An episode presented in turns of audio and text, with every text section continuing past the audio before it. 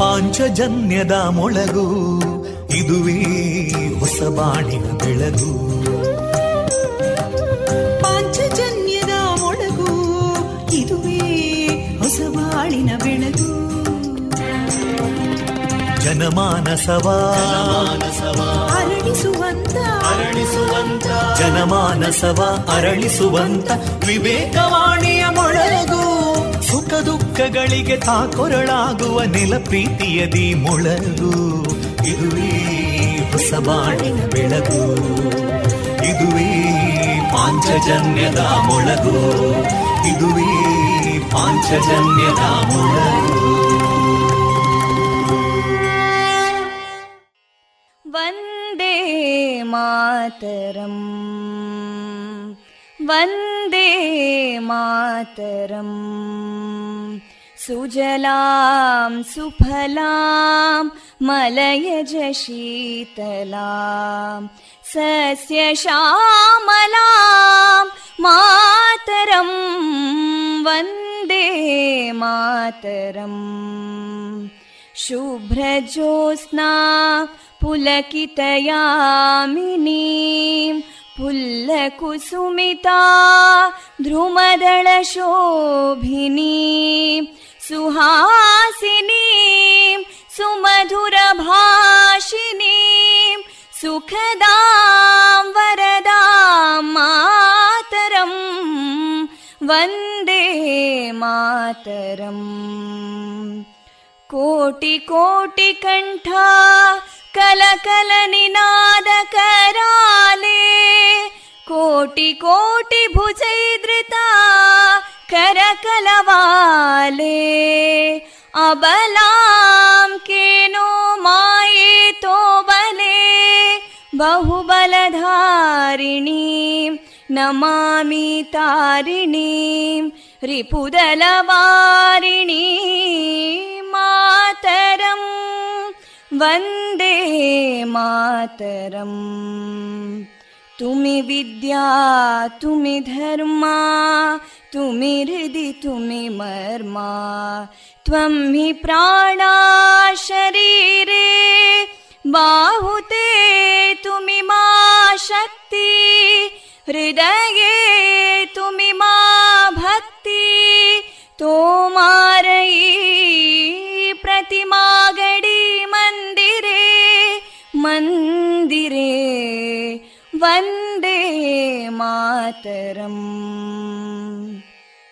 ತ್ವಂ ಹಿ ದುರ್ಗಾ ದಶ ಪ್ರಹರಣಧಾರಿಣೀ ಕಮಲಾಂ ಕಮಲದಲ ವಿಹಾರಿಣೀ ವಾಣೀಂ ವಿದ್ಯಾದಾಯಿನೀ ನಮಾಮಿ ತ್ವಾಂ ನಮಾಮಿ ಕಮಲಾಂ ಅಮಲಾಂ ಅತುಲಾಂ ಸುಜಲಾಂ ಸುಫಲಾಂ ಮಾತರಂ ವಂದೇ ಮಾತರಂ.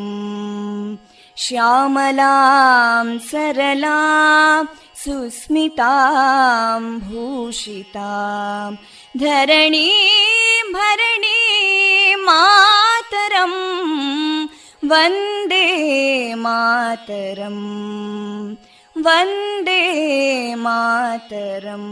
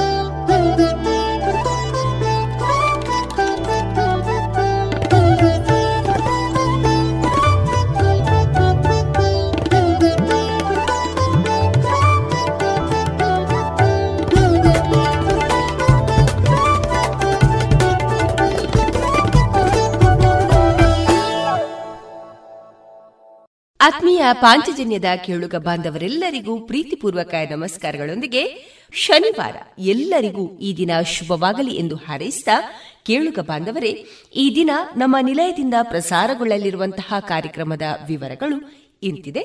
ಮೊದಲಿಗೆ ಶ್ರೀದೇವರ ಭಕ್ತಿಯ ಸ್ತುತಿ, ಸುಬುದ್ದಿ ದಾಮೋದರ ದಾಸ್ ಅವರಿಂದ ಶ್ರೀಮದ್ ಭಾಗವತಾಮೃತ ಬಿಂದು, ಜಾಣಸುದ್ದಿ, ವಿಜ್ಞಾನ ವಿಚಾರ ವಿಸ್ಮಯಗಳ ಧ್ವನಿ ಪತ್ರಿಕೆ, ವೈದ್ಯ ದೇವೋಭವ ಕಾರ್ಯಕ್ರಮದಲ್ಲಿ ಪುತ್ತೂರು ಸಿಟಿ ಆಸ್ಪತ್ರೆಯ ಆಡಳಿತ ನಿರ್ದೇಶಕರು, ಎಲುಬು ಮತ್ತು ಮೂಳೆ ತಜ್ಞ ವೈದ್ಯರಾದಂತಹ ಶ್ರೀಯುತ ಡಾಕ್ಟರ್ ಭಾಸ್ಕರ್ ಎಸ್ ಅವರೊಂದಿಗಿನ ಸಂದರ್ಶನ. ವಿಷಯ ಮನುಷ್ಯನ ಅಂಗಾಂಗಗಳ ಮೂಳೆ ಮತ್ತು ಕೀಲು, ಈ ಸಮಸ್ಯೆಗಳ ಕುರಿತ ಮಾಹಿತಿ ಕಾರ್ಯಕ್ರಮ. ಕೊನೆಯಲ್ಲಿ ಮಧುರ ಗಾನ ಪ್ರಸಾರಗೊಳ್ಳಲಿದೆ. ಡೇ ಆಗಿರಲಿ, ನೈಟ್ ಆಗಿರಲಿ, ನಿಮ್ಮ ಮನೆ ಸದಾ ಬ್ರೈಟ್ ಆಗಿರಲಿ. ದೀರ್ಘ ಬಾಳಿಕೆಯ ನಮ್ಮದೇ ಊರಿನ ಹೆಮ್ಮೆಯ ಉತ್ಪನ್ನ ಓಶಿಮಾ ಬ್ಯಾಟರಿ ಇಂದೇ ಇನ್ಸ್ಟಾಲ್ ಮಾಡಿ. Oshima, grab the power. Log on to W W W dot Oshima systems dot com. ಇದೀಗ ಶ್ರೀದೇವರ ಭಕ್ತಿಯ ಸ್ತುತಿಯನ್ನ ಆಲಿಸೋಣ.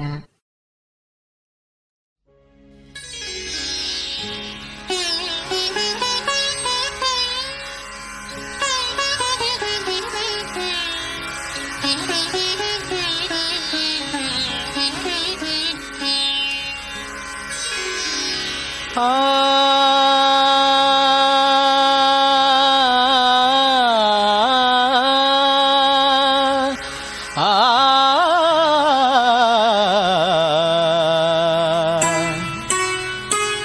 ಹನುಮಂತ ದೇವನ ಭಜಿಸು ನೀಯಲೆ ಮನವೇ, ಹನುಮಂತ ದೇವನ ಭಜಿಸು ನೀಯಲೆ ಮನವೇ.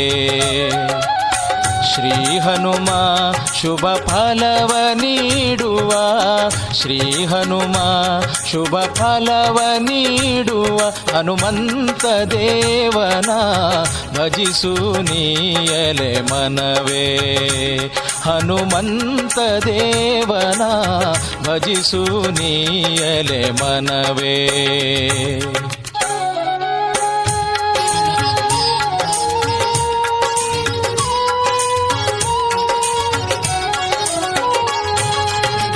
ಸರಿಸ ಮರಿವಗೆ ಯಾರಿಗರಿಣೆಯಲಿ, ಸರಿಸ ಮರಿವಗೆ ಯಾರಿಗರಿಣೆಯಲಿ, ಹನುಮನ ನೆನೆಯೇ ಅಪಜಯವಿರದು, ಹನುಮನ ನೆನೆಯೇ ಅಪಜಯವಿರದು. ರಾಮನ ಬಂಟನು ಕಾಯುವ, ರಾಮನ ಬಂಟನು ಕಾಯುವ, ಹನುಮಂತ ದೇವನ ಭಜಿಸು ನೀಯಲೆ ಮನವೇ, ಹನುಮಂತ ದೇವನ ಭಜಿಸು ನೀಯಲೆ ಮನವೇ.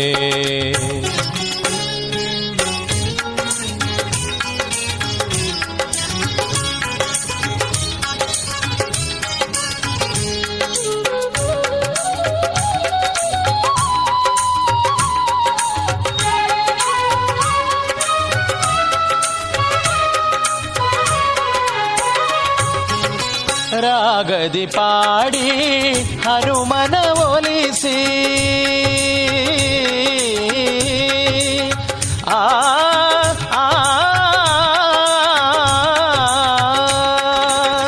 ರಾಗದಿ ಪಾಡಿ ಹನುಮನ ಒಲಿಸಿ, ಬದುಕಿನ ಎಲ್ಲ ಬವಣೆಯ ಸರಿಸಿ, ಬದುಕಿನ ಎಲ್ಲ ಬವಣೆಯ ಸರಿಸಿ, ಹನುಮನ ಪೂಜಿಸಿ ಬೇಡು ನೀ, ಹನುಮನ ಪೂಜಿಸಿ ಬೇಡು ನೀ, ಹನುಮಂತ ದೇವನ ಭಜಿಸು ನೀಯಲೆ ಮನವೇ, ಹನುಮಂತ ದೇವನ ಭಜಿಸು ನೀಯಲೆ ಮನವೇ.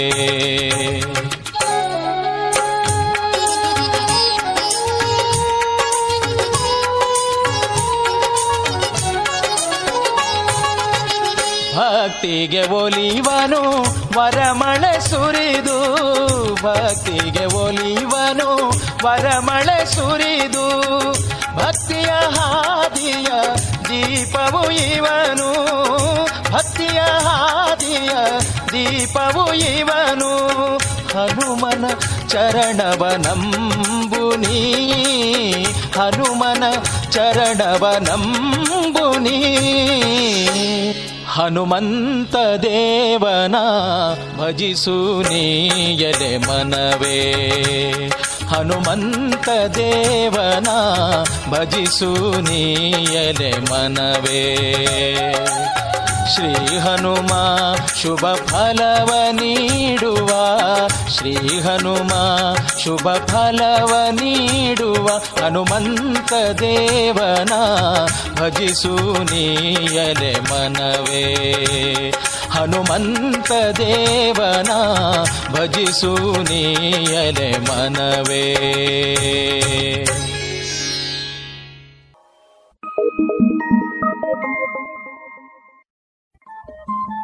ರೇಡಿಯೋ ಪಾಂಚಜನ್ಯ ತೊಂಬತ್ತು ಬಿಂದು ಎಂಟು ಎಫ್ಎಂ ಸಮುದಾಯ ಬಾನುಲಿ ಕೇಂದ್ರ ಪುತ್ತೂರು. ಇದು ಜೀವ ಜೀವದ ಸ್ವರ ಸಂಚಾರ.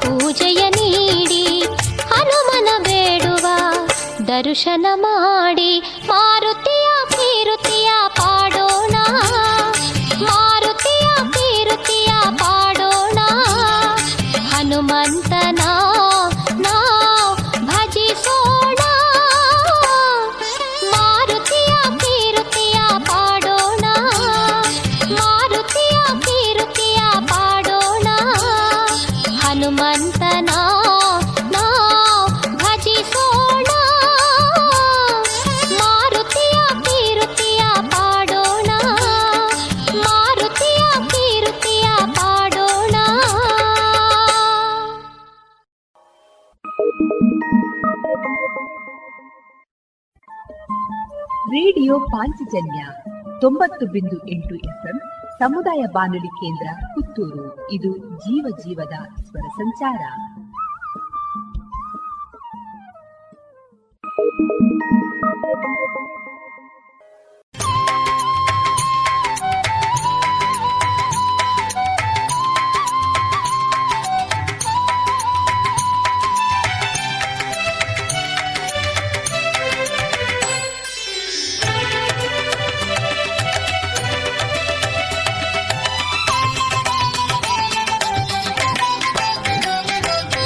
ನೋಡಿದಿನ ಹನುಮನ ಸಂಕೀರ್ತನ, ನೋಡಿದಿನ ಹನುಮನ ಸಂಕೀರ್ತನ, ಹನುಮನು ಒಲಿದರೆ ಬಾಳು ಸುಮದಬನ, ಹನುಮನು ಒಲಿದರೆ ಬಾಳು ಸುಮದಬನ, ನುಡಿದಿನ ಹನುಮನ ಸಂಕೀರ್ತನ, ನುಡಿದಿನ ಹನುಮನ ಸಂಕೀರ್ತನ.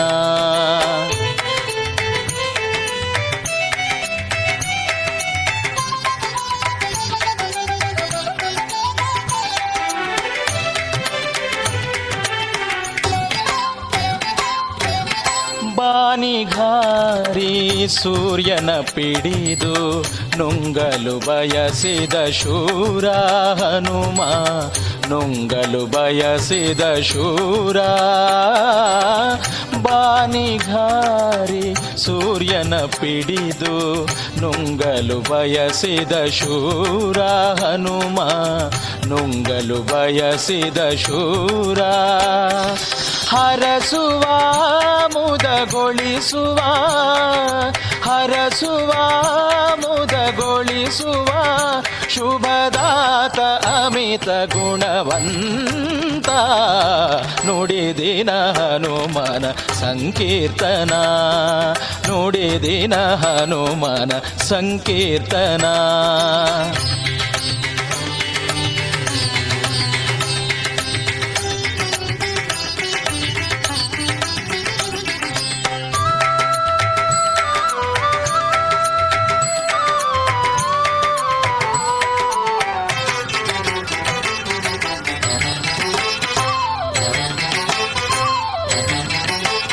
ಅಮಿತ ಶೂರ ಭವ್ಯಾಕಾರ ರಾಮ ಭಕ್ತ ಮಂದಾರ,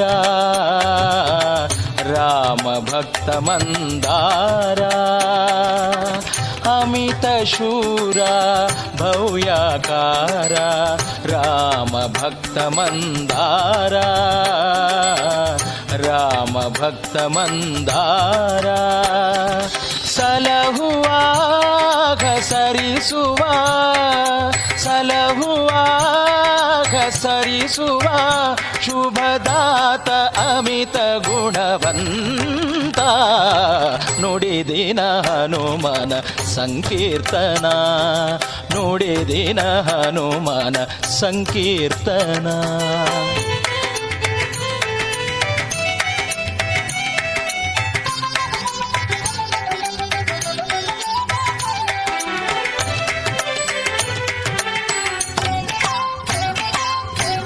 ಶರಧಿಹಾರಿ ಸೀತೆಯ ಹುಡುಕಿ ಮಣಿಯ ತಂದವ ಹನುಮ,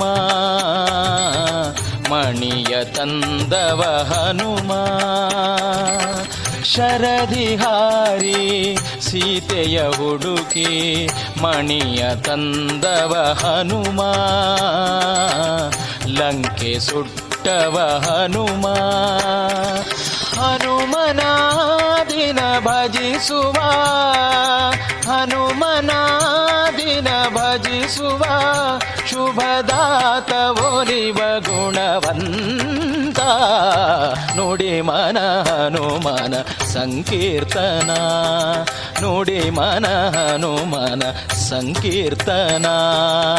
ಹನುಮನು ಒಲಿದರೆ ಬಾಳು ಸುಮದಬನ, ಹನುಮನು ಒಲಿದರೆ ಬಾಳು ಸುಮದಬನ, ನುಡಿದಿನ ಹನುಮನ ಸಂಕೀರ್ತನ, ನುಡಿದಿನ ಹನುಮನ ಸಂಕೀರ್ತನ.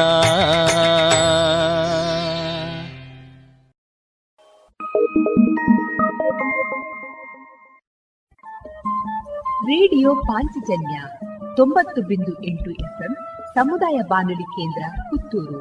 ಇದು ಜೀವ ಜೀವದ ಸ್ವರ ಸಂಚಾರ.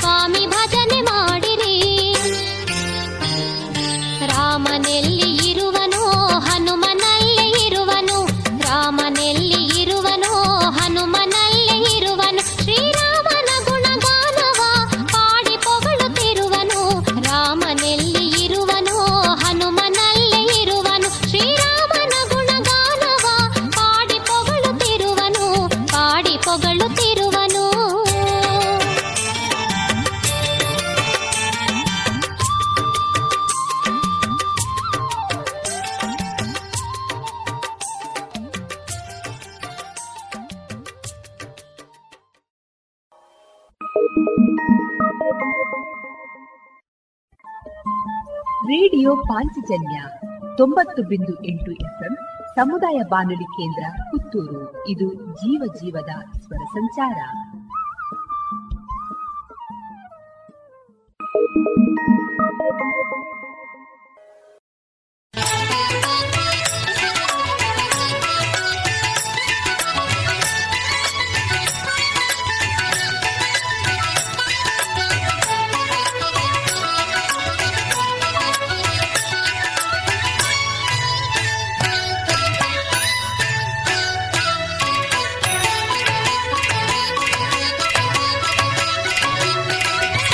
ರಾಮಾಯಣಲು ಹನುಮನಲಿಯುವ ರಾಮಾಯಣಲು ಹನುಮನಲಿಯುವ ಅಭಯವ ನೀಡುವ ಭಕುತರ ಕಾವ ಅಭಯವ ನೀಡುವ ಭಕುತರ ಕಾವ ರಾಮಾಯಣಲು ಹನುಮನಲಿಯುವ ರಾಮಾಯಣಲು ಹನುಮನಲಿಯುವ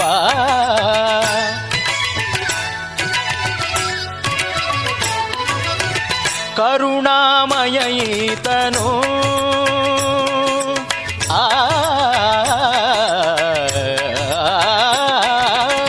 ಕರುಣಾಮಯ ಈತನು ಸ್ವಾಮಿ ರಾಮನ ಪ್ರಿಯನೀತನು ದಯಾಗುಣ ಕರುಣಾಮಯ ಈತನು ಸ್ವಾಮಿ ರಾಮನ ಪ್ರಿಯನೀತನು ದಯಾಗುಣ ರಾಮಾಯಣಲು ಹನುಮನಲಿಯುವ ಅಭಯವ ನೀಡುವ ಭಕುತರ ಕಾವ ರಾಮಾಯಣಲು ಹನುಮನಲಿಯುವ ರಾಮಾಯಣಲು ಹನುಮನಲಿಯುವ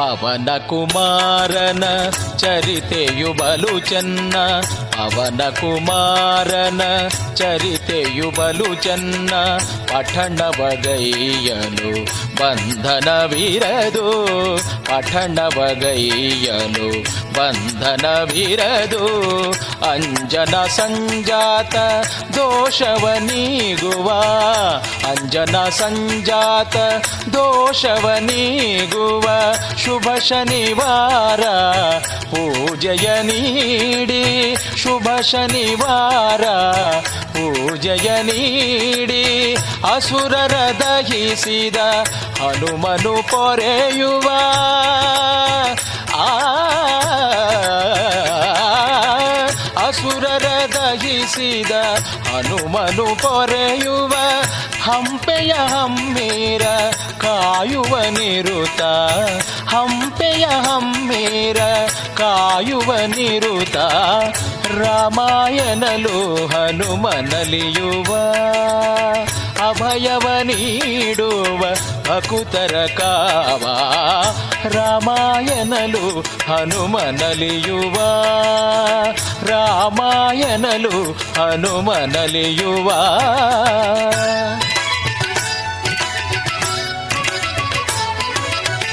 ಕಪಿಕುಲ ಸುರನೀತನು ಆ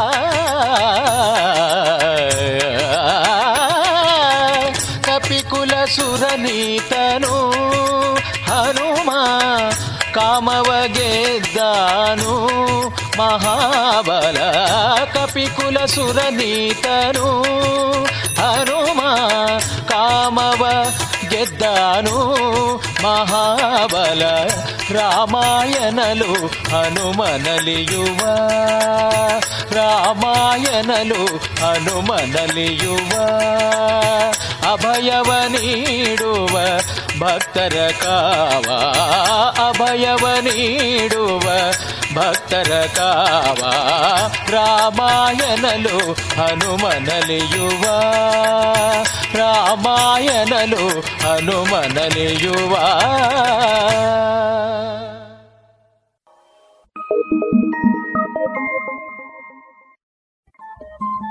ರೇಡಿಯೋ ಪಾಂಚಜನ್ಯ ತೊಂಬತ್ತು ಬಿಂದು ಎಂಟು ಎಫ್ಎಂ ಸಮುದಾಯ ಬಾನುಲಿ ಕೇಂದ್ರ ಪುತ್ತೂರು. ಇದು ಜೀವ ಜೀವದ ಸ್ವರ ಸಂಚಾರ.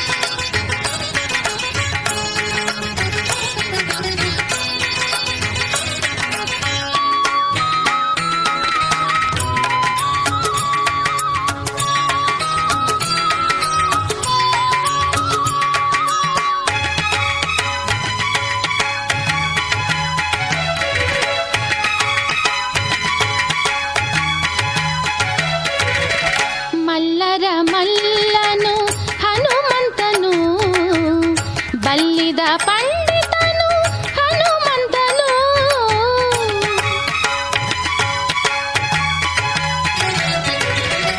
ಮಲ್ಲರ ಮಲ್ಲನು ಹನುಮಂತನು ಬಲ್ಲಿದ ಪಂಡಿತ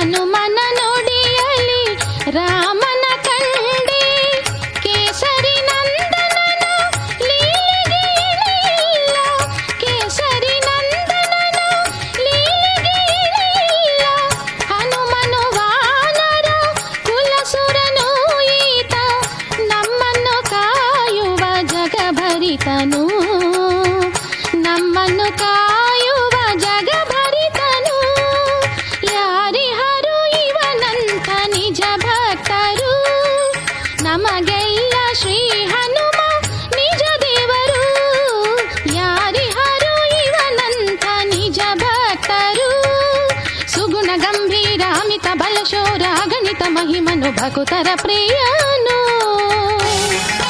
ಅಸುರ ಕುಲದ ಮನ ಭಕ್ತ ಮನಸದನ ಭಕುತರ ಪೊರೆಯುವ ನಿರುತವು ಇವನು ಹನುಮ ಎಂದರೆ ಭಯವಿಲ್ಲ ದುಷ್ಟ ಶಕ್ತಿಯು ಕಾಡಲ್ಲ ಹನುಮಂತ ಎನ್ನಿರಿ ಹರಕೆಯ ಸಲ್ಲಿಸಿರಿ ಹನುಮ ಶುಭವ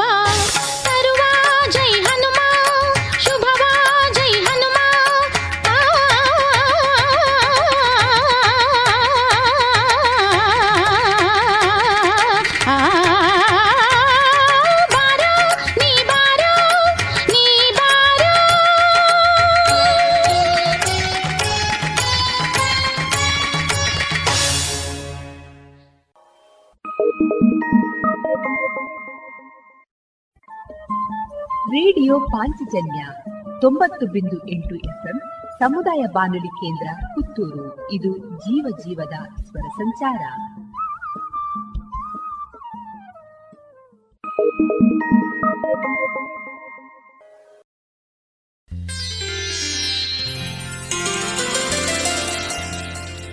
ರಾಮ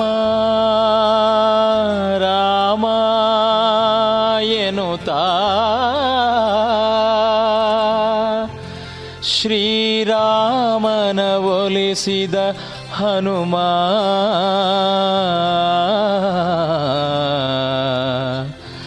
ರಾಮನ ಒಲಿಸಿದ ಹನುಮ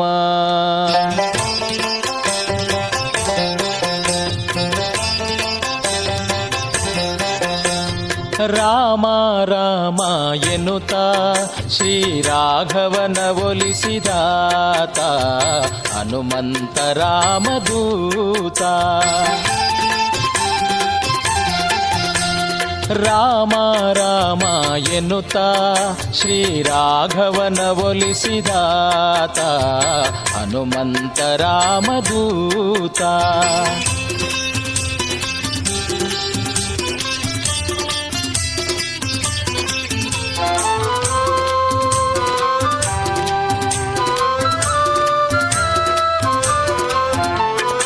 ಸದಾ ಶ್ರೀರಾಮನ ನಾಮವ ಭಜಿಸಿ ಬಾಳಿದನು ಹನುಮಂತ. ಆ ಸದಾ ಶ್ರೀರಾಮನ ನಾಮವ ಭಜಿಸಿ ಬಾಳಿದನು ಹನುಮಂತ. ರಾಮನ ಸೇವೆಯ ಗೈದವನೀತ, ರಾಮನ ಸೇವೆಯ ಗೈದವನೀತ, ಕಪಿಕುಲ ಶ್ರೇಷ್ಠನು ಶ್ರೀ ಹನುಮಂತ. ಹನುಮಂತ ರಾಮದೂತ, ಹನುಮಂತ ರಾಮದೂತ. ರಾಮ ರಾಮ ಎನ್ನುತ್ತಾ ಶ್ರೀರಾಘವನ ಒಲಿಸಿದಾತ ಹನುಮಂತ ರಾಮದೂತ.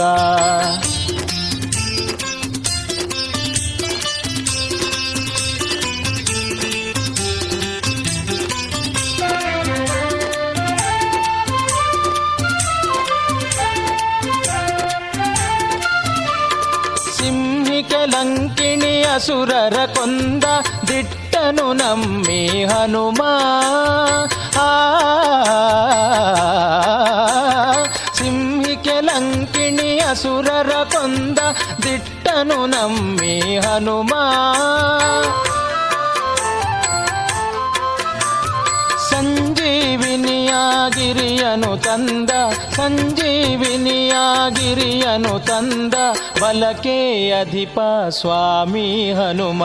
ಹನುಮಂತ ರಾಮದೂತ, ಹನುಮಂತ ರಾಮದೂತ. ರಾಮ ರಾಮ ಎನ್ನುತ್ತಾ ಶ್ರೀರಾಘವನ ಒಲಿಸಿದಾತ ಹನುಮಂತ ರಾಮದೂತ.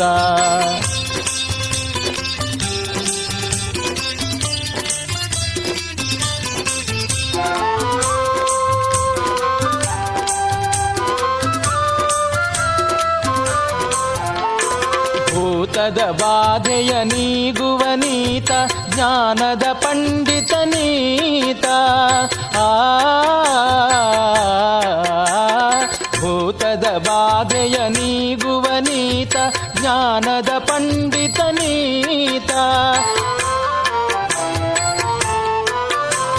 ಸೀತೆಗೆ ಮುದ್ರಿಕೆ ನೀಡಿದ ನೀತ, ಸೀತೆಗೆ ಮುದ್ರಿಕೆ ನೀಡಿದ ನೀತ, ಕರುಣಾಮಯನು ಶ್ರೀ ಹನುಮಂತ. ಹನುಮಂತ ರಾಮದೂತ, ಹನುಮಂತ ರಾಮದೂತ. ರಾಮ ರಾಮ ಎನ್ನುತ್ತಾ ಶ್ರೀರಾಘವನ ಒಲಿಸಿದಾತ ಹನುಮಂತ ರಾಮದೂತ. ರಾಮ ರಾಮ ಎನ್ನುತ್ತಾ ಶ್ರೀರಾಘವನ ಒಲಿಸಿದಾತ ಹನುಮಂತ ರಾಮದೂತ.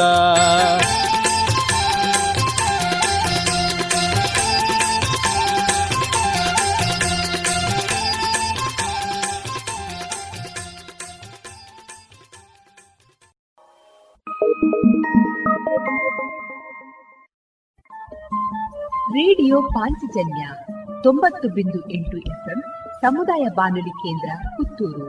ಇದು ಜೀವ ಜೀವದ ಸ್ವರ ಸಂಚಾರ.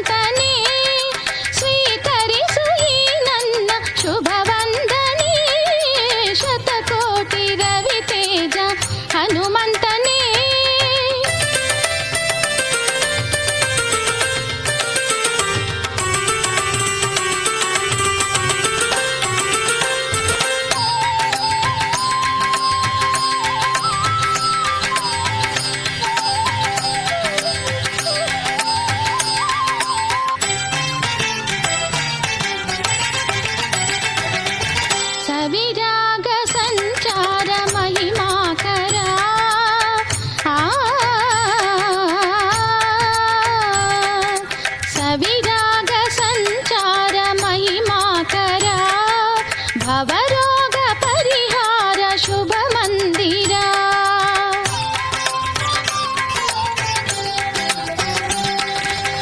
ಭೀಮನಾನುಜದಯ ಸಾಗರ ಭೀಮನಾನುಜದಯ ಸಾಗರ ನಿಜ ಮುಕ್ತಿ ನೀಡಯ್ಯ ಕರುಣಾಕರ ನಿಜ ಮುಕ್ತಿ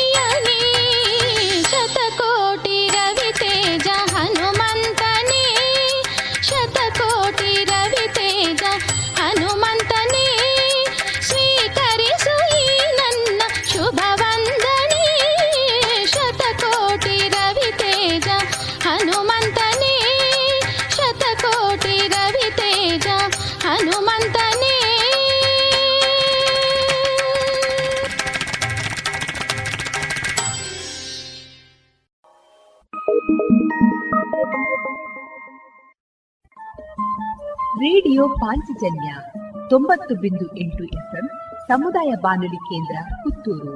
ಇದು ಜೀವ ಜೀವದ ಸ್ವರ ಸಂಚಾರ.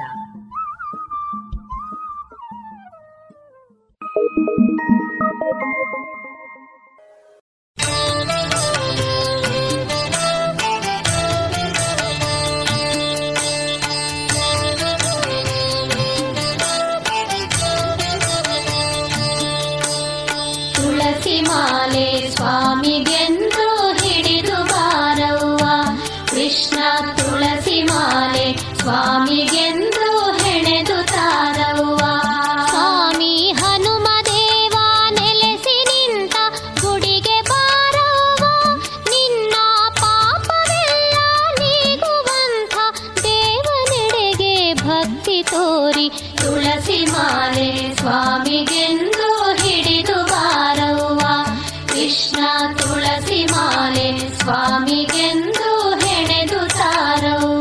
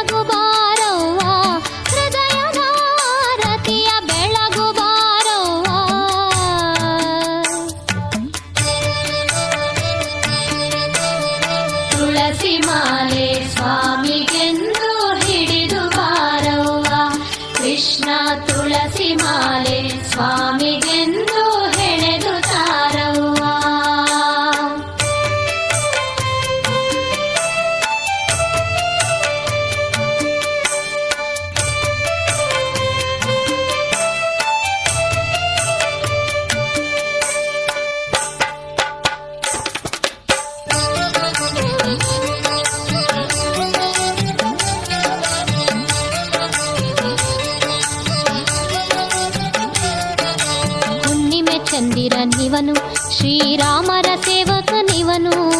ಹುಣ್ಣಿಮೆ ಚಂದಿರ ನಿವನು, ಶ್ರೀರಾಮರ ಸೇವಕ ನಿವನು. ಭಕುತರ ಬಾಂಧವನು, ಭಕುತಿಗೆ ಒಲಿಯುವನು. ಭಕುತರ ಬಾಂಧವನು, ಭಕುತಿಗೆ ಒಲಿಯುವನು. ಕಪಿಕುಲ ಶ್ರೇಷ್ಠನಿಗೆ ಆರತಿ ಬೆಳಗುವ, ಜಗದೋದ್ಧಾರನಿಗೆ ಹರಕೆ ಸಲ್ಲಿಸುವ. ತುಳಸಿ ಮಾಲೆ ಸ್ವಾಮಿಗೆಂದು ಹಿಡಿದು ಬಾರವ್ವ, ಕೃಷ್ಣ ತುಳಸಿ ಮಾಲೆ ಸ್ವಾಮಿಗೆಂದು ಹೆಣೆದು ತಾರವ್ವ. ಸ್ವಾಮಿ ಹನುಮ ದೇವ ನೆಲೆಸಿ ನಿಂತ ಗುಡಿಗೆ ಬಾರವ್ವ, ನಿನ್ನ ಪಾಪವೆಲ್ಲ ನೀಗುವಂಥ ದೇವನೆಡೆಗೆ ಭಕ್ತಿ ತೋರಿ. ತುಳಸಿ ಮಾಲೆ ಸ್ವಾಮಿಗೆಂದು ಹಿಡಿದು ಬಾರವ್ವ, ಕೃಷ್ಣ ತುಳಸಿ ಮಾಲೆ ಸ್ವಾಮಿಗೆಂದು ಹೆಣೆದು ತಾರವ್ವ. ತುಳಸಿ ಮಾಲೆ ಸ್ವಾಮಿಗೆಂದು ಹಿಡಿದು ಬಾರವ್ವ, ಕೃಷ್ಣ ತುಳಸಿ ಮಾಲೆ ಸ್ವಾಮಿಗೆಂದು ಹೆಣೆದು ತಾರವ್ವ. ತುಳಸಿ ಮಾಲೆ ಸ್ವಾಮಿಗೆಂದು ಹಿಡಿದು ಬಾರವ್ವ, ಕೃಷ್ಣ ತುಳಸಿ ಮಾಲೆ ಸ್ವಾಮಿಗೆಂದು ಹೆಣೆದು ತಾರವ್ವ. ಇದುವರೆಗೆ ಭಕ್ತಿಗೀತೆಗಳನ್ನ ಕೇಳಿದಿರಿ.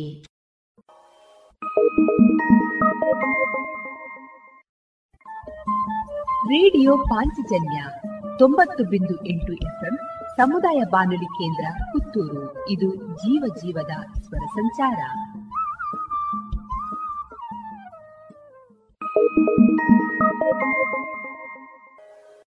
Nandana Puttur chits private limited Karnataka ಸರ್ಕಾರದಿಂದ ಮಾನ್ಯತೆಯನ್ನು ಪಡೆದಿದ್ದು, ಸಂಸ್ಥೆಯು ಸಹಕಾರ ನಿಬಂಧಕರ ಆದೇಶ ಅನುಮತಿಯೊಂದಿಗೆ ಚಿಟ್ ಫಂಡ್ ವ್ಯವಹಾರವನ್ನು ನಡೆಸ್ತಾ ಇರುವ ಸಂಸ್ಥೆ Nandana Puttur chits private limited. ನೌಕರರು, ಖಾಸಗಿ ನೌಕರರು, ವ್ಯಾಪಾರಸ್ಥರು, ಸ್ವಉದ್ಯೋಗಿಗಳು ಮತ್ತು ಕೃಷಿಕರು ಹಾಗೂ ಮನೆ ಖರೀದಿ, ವಾಹನ ಖರೀದಿ ಇನ್ನಿತರ ಮೂಲ ಉದ್ದೇಶಗಳ ಈಡೇರಿಕೆಗೆ ಉತ್ತಮ ವ್ಯವಸ್ಥೆಯನ್ನು ಹೊಂದಿಸಲಿದೆ Nandana Puttur chits private limited. ನಿಮ್ಮ ಯೋಜನೆಯ ಭವಿಷ್ಯವನ್ನ ರೂಪಿಸಲು ಇಲ್ಲೇ ಭೇಟಿ ನೀಡಿ Nandana Puttur chits private limited. Mangaluru ಮತ್ತು ಉಡುಪಿಯಲ್ಲಿ ಸಹ ಶಾಖೆಗಳೊಂದಿಗೆ.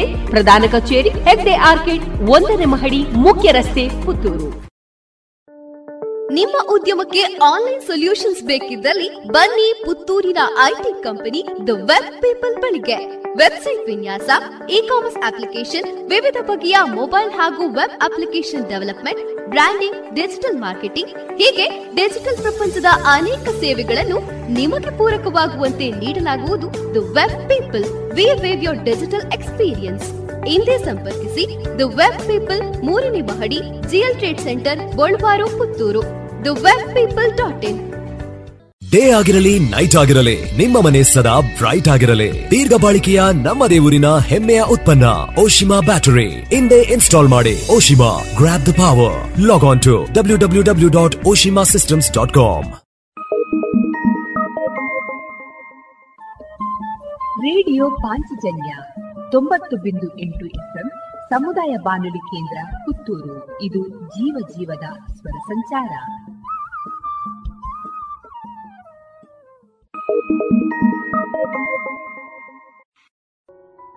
ಇನ್ನು ಮುಂದೆ ಕೇಳಿ ಶ್ರೀಮದ್ ಭಾಗವತಾಮೃತ ಬಿಂದು. ವಾಚಿಸುವವರು ಸುಬುದ್ಧಿ ದಾಮೋದರ ದಾಸ್. ಈ ಕಾರ್ಯಕ್ರಮದ ಪ್ರಸ್ತುತಿ ಇಸ್ಕಾನ್ ಶ್ರೀ ಶ್ರೀ ರಾಧಾ ಗೋವಿಂದ ಮಂದಿರ, ಮಂಗಳೂರು. ಹರೇ ಕೃಷ್ಣ. ಎಲ್ಲ ಕೇಳುಗರಿಗೂ ಶ್ರೀಮದ್ ಭಾಗವತದ ಅಧ್ಯಯನಕ್ಕೆ ಸ್ವಾಗತ. ಪ್ರಹ್ಲಾದನು ತನ್ನ ಸಹಪಾಠಿಗಳಿಗೆ ಭಕ್ತಿಯೋಗದ ಕುರಿತಾಗಿ ವಿವರಿಸುತ್ತಿದ್ದಾನೆ. ಭಕ್ತನೊಬ್ಬನು ಸಂಪೂರ್ಣವಾಗಿ ಪರಿಶುದ್ಧನಾದಾಗ ಅವನು ಅನ್ಯಾಭಿಲಾಷಿತ ಶೂನ್ಯನಾಗುತ್ತಾನೆ. ಅಂದರೆ ಅವನ ಐಹಿಕ ಕಾಮನೆಗಳೆಲ್ಲ ಸುಟ್ಟು ಬೂದಿಯಾಗುತ್ತದೆ. ಅವನು ಸದಾ ಭಗವಚ್ಚಿಂತನೆ ಮಾಡುವುದರಿಂದ ಅವನ ಈಗಿನ ಭೌತ ಶರೀರ ಮತ್ತು ಮನಸ್ಸುಗಳು ಆಧ್ಯಾತ್ಮಿಕವಾಗುತ್ತವೆ ಮತ್ತು ಅವನ ಭೌತ ಶರೀರದ ಅಗತ್ಯಗಳು ಸಂಪೂರ್ಣವಾಗಿ ನಾಶವಾಗುತ್ತವೆ. ಬೆಂಕಿಯೊಳಗೆ ಹಾಕಿದ ಕಬ್ಬಿಣದ ಸಲಾಕೆಯೊಂದು ಕಾದು ಕೆಂಪಾದಾಗ ಅದು ಕಬ್ಬಿಣದ ಸಲಾಕೆಯಾಗಿರುವುದಿಲ್ಲ, ಬೆಂಕಿಯಾಗಿಯೇ ಇರುತ್ತದೆ. ಅದೇ ರೀತಿ ಭಕ್ತನೊಬ್ಬನು ಸತತವಾಗಿ ಭಕ್ತಿ ಸೇವೆಯಲ್ಲಿ ತೊಡಗಿ ತನ್ನ ಮೂಲ ಕೃಷ್ಣ ಪ್ರಜ್ಞೆಯಲ್ಲಿ ಭಗವಂತನ ಚಿಂತನೆಯನ್ನು ಮಾಡುತ್ತಿದ್ದರೆ ಅವನಿಗೆ ಅಲ್ಲಿಂದ ಮುಂದೆ ಯಾವುದೇ ಐಹಿಕ ಕಾರ್ಯಚಟುವಟಿಕೆಗಳು ಇರುವುದಿಲ್ಲ. ಏಕೆಂದರೆ ಅವನ ದೇಹ ಆಧ್ಯಾತ್ಮಿಕಗೊಂಡಿರುತ್ತದೆ. ಇಹ ಜೀವನದಲ್ಲೇ ಅಂತಹ ಕೃಷ್ಣ ಪ್ರಜ್ಞೆಯುಳ್ಳ ಭಕ್ತನು ಭಗವಂತನ ಪಾದ ಪದ್ಮಗಳ ಆಶ್ರಯವನ್ನು ಪಡೆದಿರುತ್ತಾನೆ. ಇಂತಹ ದಿವ್ಯಾನಂದಮಯವಾದ ಭಕ್ತನ ಬದುಕನ್ನು ಚೈತನ್ಯ ಮಹಾಪ್ರಭುಗಳು ಬಾಳಿದರು. ಈ ಸಂಬಂಧದಲ್ಲಿ ಶ್ರೀಲ ಮಧ್ವಾಚಾರ್ಯರು ಈ ರೀತಿಯಾಗಿ ತಿಳಿಸುತ್ತಾರೆ. ತದ್ಭಾವಭಾವ ತದ್ಯಥಾ ಸ್ವರೂಪಂ ಭಕ್ತಿ ಕೇಚಿತ್ ಭಕ್ತ ವಿನೃತ್ಯಂತಿ ಗಾಯಂತಿ ಚ ಯಥೇಪ್ಸಿತಂ ಕೇಚಿತ್ ತೂಷ್ಣಿಂ ಜಪಂತಿ ಏವ ಕೇಚಿತ್ ಶೋಭಯಾ ಕಾರಿಣಃ. ಭಕ್ತಿ ಸೇವೆಯ ಆನಂದ ಪರವಶತೆಯನ್ನು ಶ್ರೀ ಚೈತನ್ಯ ಮಹಾಪ್ರಭುವು ಪೂರ್ಣವಾಗಿ ಪ್ರದರ್ಶಿಸಿದರು. ಅವರು ಕೆಲವು ವೇಳೆ ಆನಂದ ಪರವಶತೆಯಿಂದ ಕುಣಿದರು, ಕೆಲವು ವೇಳೆ ಹಾಡಿದರು, ಕೆಲವು ವೇಳೆ ಮೌನವಾಗಿದ್ದರು, ಮತ್ತೆ ಕೆಲವು ವೇಳೆ ಭಗವಂತನ ಪವಿತ್ರ ನಾಮವನ್ನು ಜಪಿಸಿದರು. ಇದೇ ಆದರ್ಶ ಆಧ್ಯಾತ್ಮಿಕ ಜೀವನ. ಜೀವನದ ನಿಜವಾದ ಸಮಸ್ಯೆ ಎಂದರೆ ಮತ್ತೆ ಮತ್ತೆ ಹುಟ್ಟುವುದು ಮತ್ತು ಸಾಯುವುದು. ಇವು ಚಕ್ರವು ಮೇಲಕ್ಕೂ ಕೆಳಕ್ಕೂ ಉರುಳುವಂತೆ ನಡೆಯುತ್ತಿರುತ್ತದೆ. ಆದರೆ ಈ ಚಕ್ರವು ಭಗವಂತನ ಸಂಪರ್ಕದಿಂದ ಸಂಪೂರ್ಣವಾಗಿ ನಿಂತು ಹೋಗುತ್ತದೆ.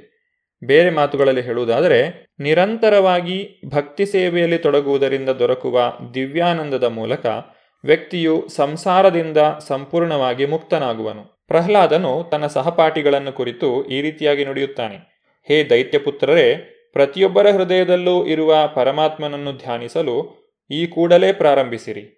ಪರಬ್ರಹ್ಮನಲ್ಲಿ ಲೀನವಾಗುವುದರಿಂದ ಆನಂದಮಯವಾಗಿರಬಹುದು ಎಂದು ಸಾಮಾನ್ಯವಾಗಿ ಭಾವಿಸಲಾಗಿದೆ. ಬ್ರಹ್ಮ ನಿರ್ವಾಣವೆಂಬ ಪದ ಪರಮಸತ್ಯನೊಡನೆ ಸಂಬಂಧವನ್ನು ಸೂಚಿಸುತ್ತದೆ.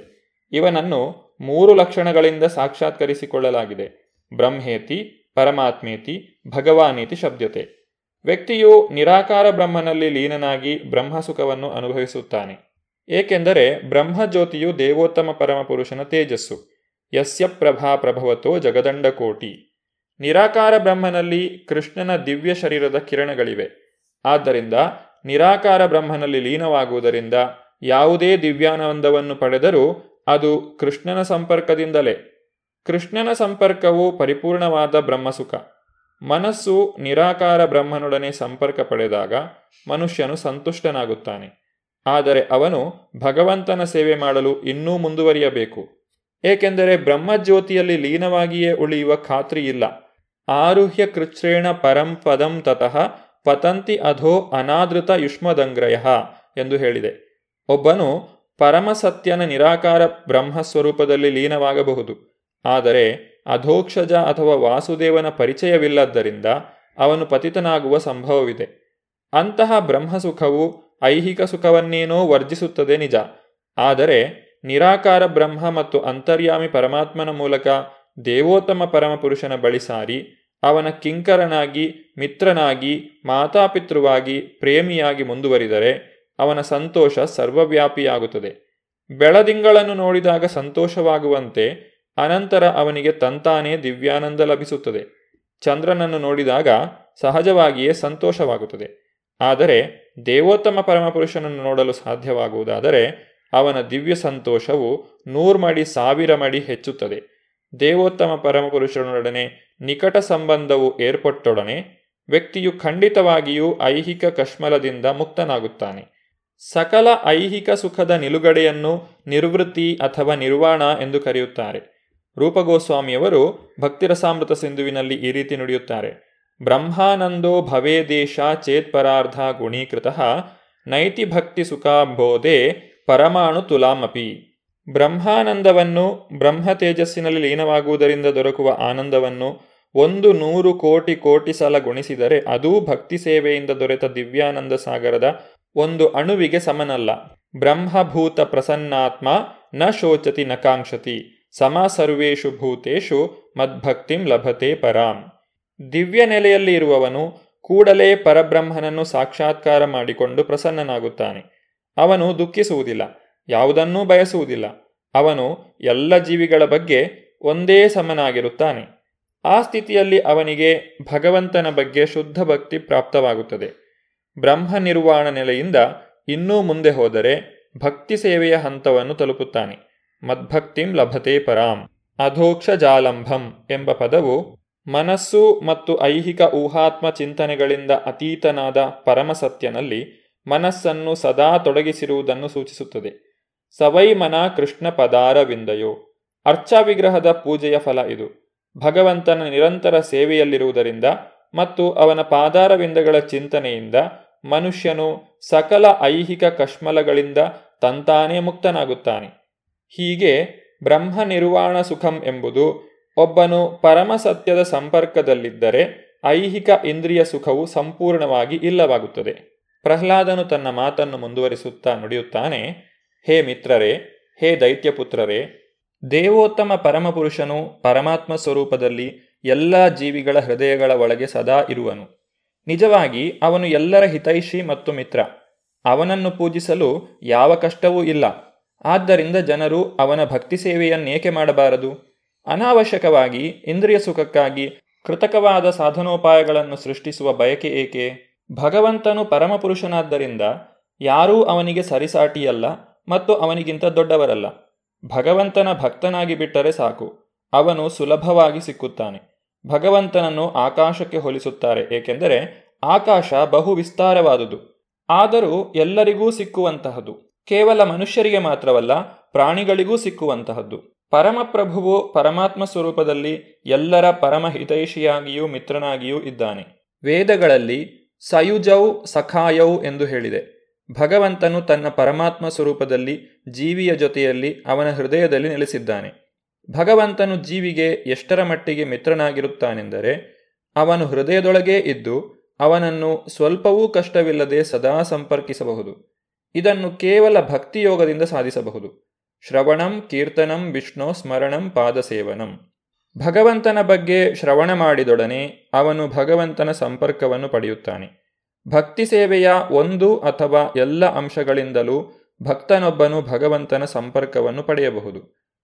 ಆದ್ದರಿಂದ ಪರಮಪ್ರಭುವಿನೊಂದಿಗೆ ಸಂಪರ್ಕ ಪಡೆಯಲು ಯಾವ ಕಷ್ಟವೂ ಇಲ್ಲ. ಅದರ ಬದಲು ನರಕಕ್ಕೆ ಹೋಗಲು ತುಂಬಾ ಪ್ರಯಾಸ ಪಡಬೇಕು. ಅವನು ಅದಕ್ಕಾಗಿ ಅನೇಕ ವಸ್ತುಗಳನ್ನು ಸಂಪಾದಿಸಬೇಕಾಗುತ್ತದೆ. ಆದ್ದರಿಂದ ವ್ಯಕ್ತಿಯು ನರಕಕ್ಕೆ ಹೋಗಬೇಕಾದರೆ ತುಂಬಾ ಪ್ರಯಾಸ ಪಡಬೇಕಾಗುತ್ತದೆ. ಅವನು ಭಗವದ್ಧಾಮಕ್ಕೆ ಹಿಂದಿರುಗಬೇಕಾದರೆ ಏನೂ ಕಷ್ಟಪಡಬೇಕಾಗಿಲ್ಲ.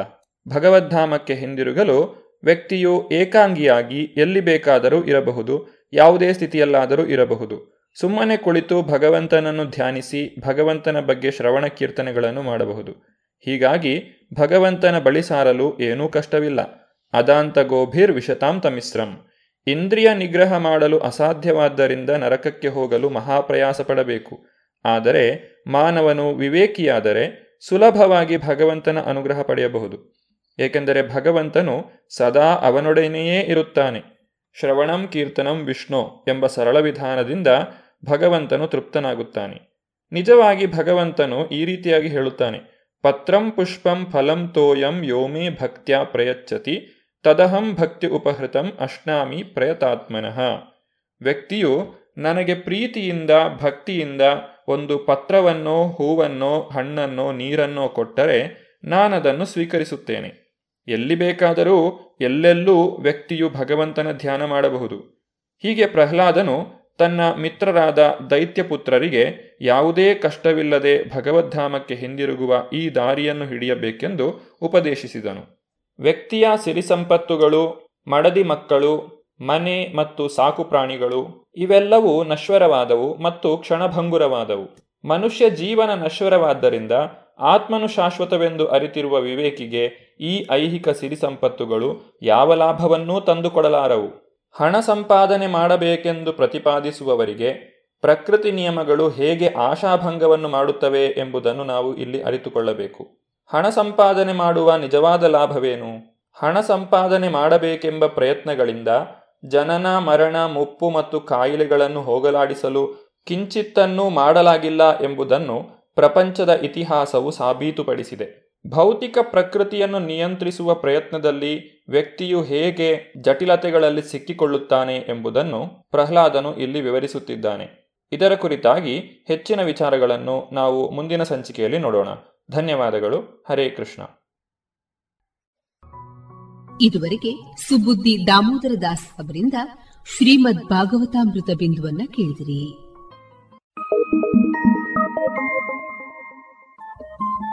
ರೇಡಿಯೋ ಪಾಂಚಜನ್ಯ ತೊಂಬತ್ತು ಬಿಂದು ಎಂಟು ಎಫ್ಎಂ ಸಮುದಾಯ ಬಾನುಲಿ ಕೇಂದ್ರ ಪುತ್ತೂರು. ಇದು ಜೀವ ಜೀವದ ಸ್ವರ ಸಂಚಾರ.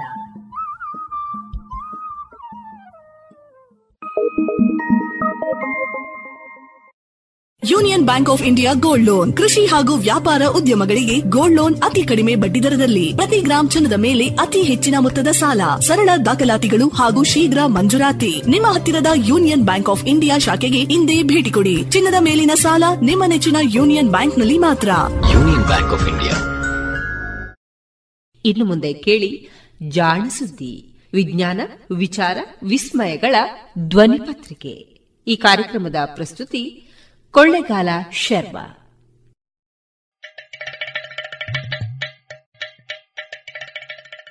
ನಮಸ್ಕಾರ, ಇದು ಜಾಣಸುದ್ದಿ, ವಿಜ್ಞಾನ, ವಿಚಾರ ಹಾಗೂ ವಿಸ್ಮಯಗಳ ಧ್ವನಿ ಪತ್ರಿಕೆ. ಪ್ರತಿ ವಾರ ಹೊಸ ಜ್ಞಾನ. ಕೇಳು ಕೇಳು ಕೇಳು ಜಾಣ, ಜಾಣ ಸುದ್ದಿಯ ಕೇಳು ಕೇಳು ಕೇಳು ಜಾಣ.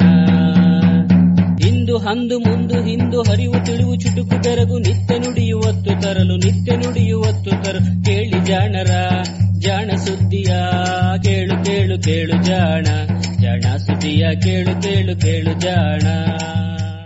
ಜಾಣ ಸುದ್ದಿ ಸಂಪುಟ ಐದು ಸಂಚಿಕೆ ಹದಿಮೂರು. ಈ ವಾರ ನಾವು ನಿಮಗಾಗಿ ತಂದಿದ್ದೇವೆ ಬಿಥೋವನ್ನನ ಸಾವು, ಪ್ಲಾಸ್ಟಿಕ್ ಪುರಾಣ, ಸಂಚಿಕೆ ಮೂರು ಬಗೆ ಬಗೆಯ ಅವತಾರ, ಬೀಗಲ್ ಸಾಹಸಯಾನ ಸಂಚಿಕೆ ನೂರ ಎಪ್ಪತ್ತೊಂದು ಹಾಗೂ ವಾರದ ವಿಜ್ಞಾನಿ ಬೆಂಜಮಿನ್ ಥಾಮ್ಸನ್.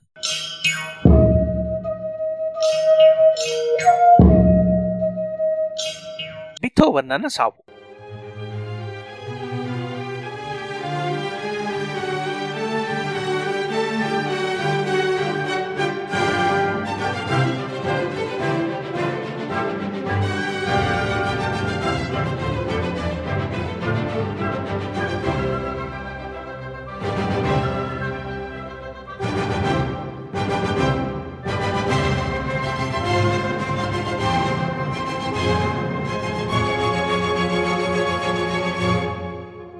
ಇನ್ನೂರು ವರ್ಷಗಳ ಹಿಂದೆ ರಚಿಸಿದ ಬಿಥೋವನ್ನನ ಸಂಗೀತ ಈಗಲೂ ಎಷ್ಟು ಖುಷಿ ಕೊಡುತ್ತದೆ ಅಲ್ವಾ? ಸಂಗೀತ, ಕಲೆ, ಸಾಹಿತ್ಯಕ್ಕೆ ಸಾವಿಲ್ಲ ಎನ್ನುವುದು ಇದೇ ಕಾರಣಕ್ಕೆ. ಆದರೆ ಕಲೆಗಾರರಿಗೆ ಮಾತ್ರ ಈ ಮಾತು ಹೇಳಲಾಗುವುದಿಲ್ಲ ನೋಡಿ.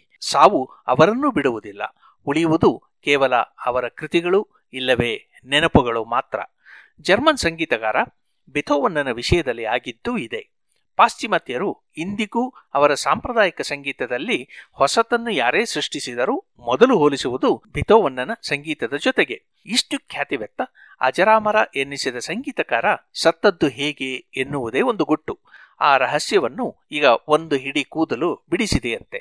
ಕರೆಂಟ್ ಬಯಾಲಜಿ ಪತ್ರಿಕೆಯಲ್ಲಿ ಪ್ರಕಟವಾಗಿರುವ ಶೋಧವೊಂದರ ಪ್ರಕಾರ ಜರ್ಮನಿ, ಇಂಗ್ಲೆಂಡ್, ಬೆಲ್ಜಿಯಂ, ಆಸ್ಟ್ರೇಲಿಯಾ ಮೊದಲಾದ ದೇಶಗಳ ಪುರಾತತ್ವ ವಿಜ್ಞಾನಿಗಳು ಒಟ್ಟಾಗಿ ವಿವಿಧೆಡೆ ಸಂಗ್ರಹಾಲಯಗಳಲ್ಲಿ ಕೂಡಿಟ್ಟಿದ್ದ ಕೂದಲುಗಳನ್ನು ವಿಶ್ಲೇಷಿಸಿ ಬಿಥೋವನ್ನನ ಸಾವು ಲಿವರಿನ ಕಾಯಿಲೆಯಿಂದ, ಅರ್ಥಾತ್ ಯಕೃತ್ತನ್ನು ಅಡರುವ ಕಾಮಾಲೆಯಿಂದ ಆಗಿರಬೇಕು ಎಂದು ತೀರ್ಮಾನಿಸಿದ್ದಾರಂತೆ.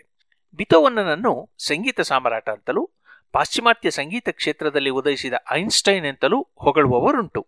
ಅದಷ್ಟೇ ಅಲ್ಲ, ಆತನ ಜೀವನ ಚರಿತ್ರೆ ಕೂಡ ಸ್ವಾರಸ್ಯಕರವೇ. ಲ್ಯುಡ್ವಿಗ್ ವ್ಯಾನ್ ಬೆಥೋವನ್ ಸಾವಿರದ ಒಂಬೈನೂರ ಎಪ್ಪತ್ತನೇ ಇಸವಿಯಲ್ಲಿ ಜರ್ಮನಿಯ ಬಾನ್ ನಗರದಲ್ಲಿ ಜೋಹನ್ ಬಿಥೋವನ್ನನ ಮಗನಾಗಿ ಹುಟ್ಟಿದ. ಬಾಲ್ಯದಿಂದಲೇ ಈತನಿಗೆ ಸಂಗೀತದಲ್ಲಿ ಆಸಕ್ತಿ. ಆದರೆ ಸ್ವತಃ ಸಂಗೀತಜ್ಞನಾಗಿದ್ದ ಜೋಹಾನ್ ಕೂಡ ಮಗನಿಗೆ ಸಂಗೀತ ಕಲಿಸುವುದರ ಜೊತೆಗೆ ಕಡು ಶಿಕ್ಷೆಯನ್ನು ನೀಡುತ್ತಿದ್ದನಂತೆ.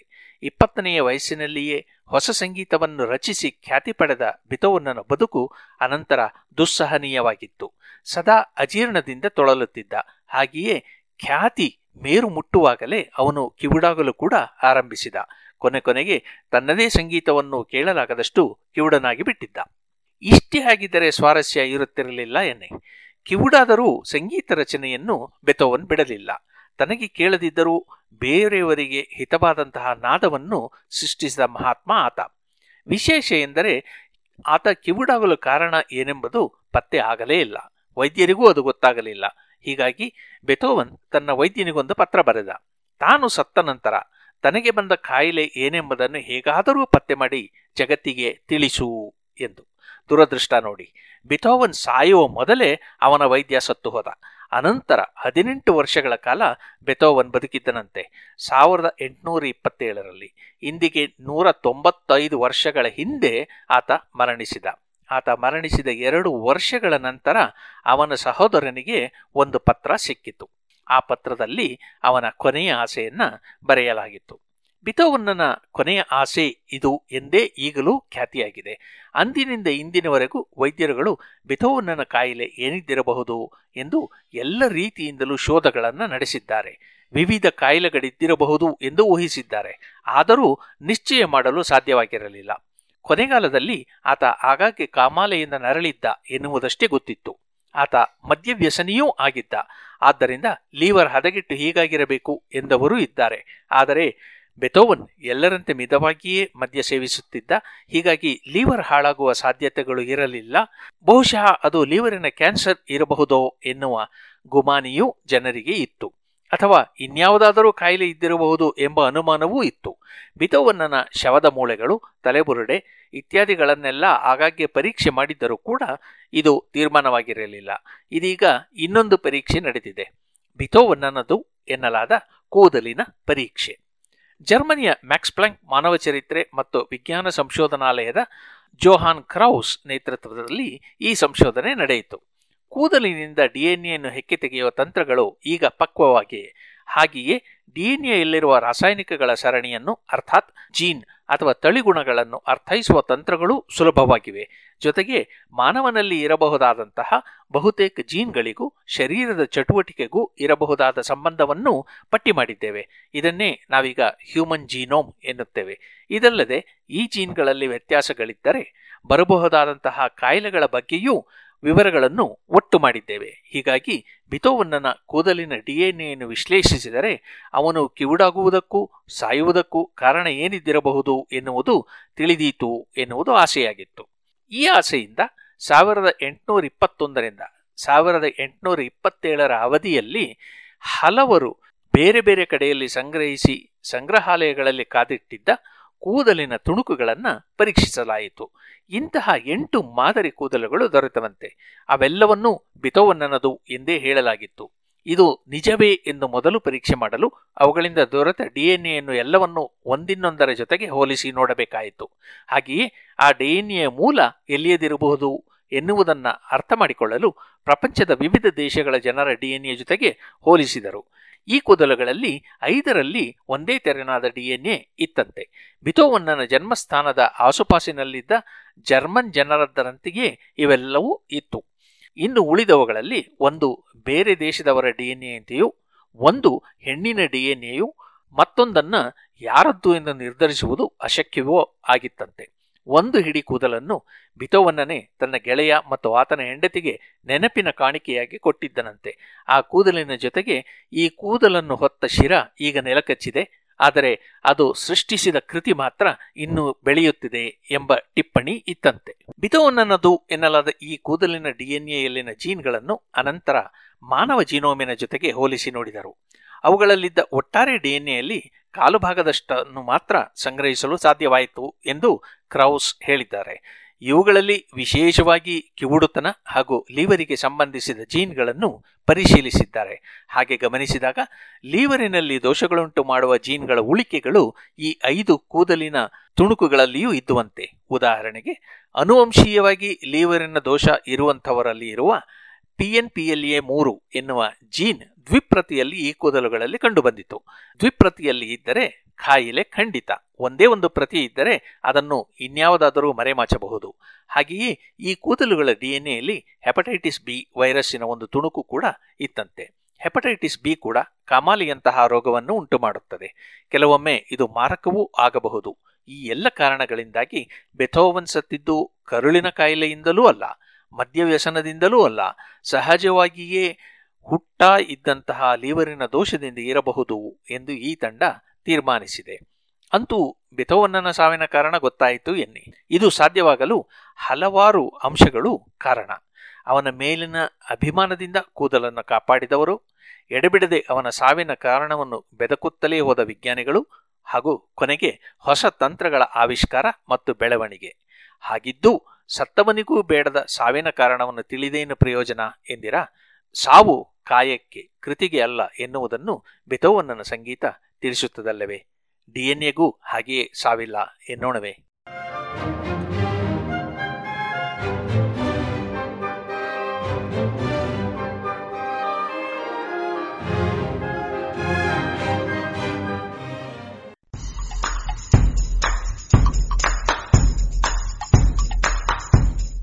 ನಿಮಗೆ ಗೊತ್ತೇ, ಪ್ರಪಂಚದ ಅತಿ ಎತ್ತರದ ನಾಡಾದ ಟಿಬೆಟ್ಟಿನಲ್ಲಿ ಜನ ವಾಸಿಸಲು ಆರಂಭಿಸಿದ್ದು ಯಾವಾಗ ಗೊತ್ತೇ?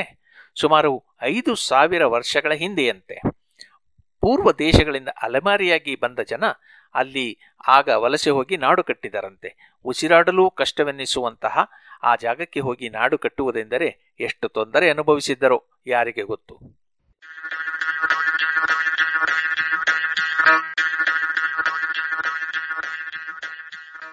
ಪ್ಲಾಸ್ಟಿಕ್ ಪುರಾಣ ಮೂರು, ಬಗೆ ಬಗೆಯ ಅವತಾರ.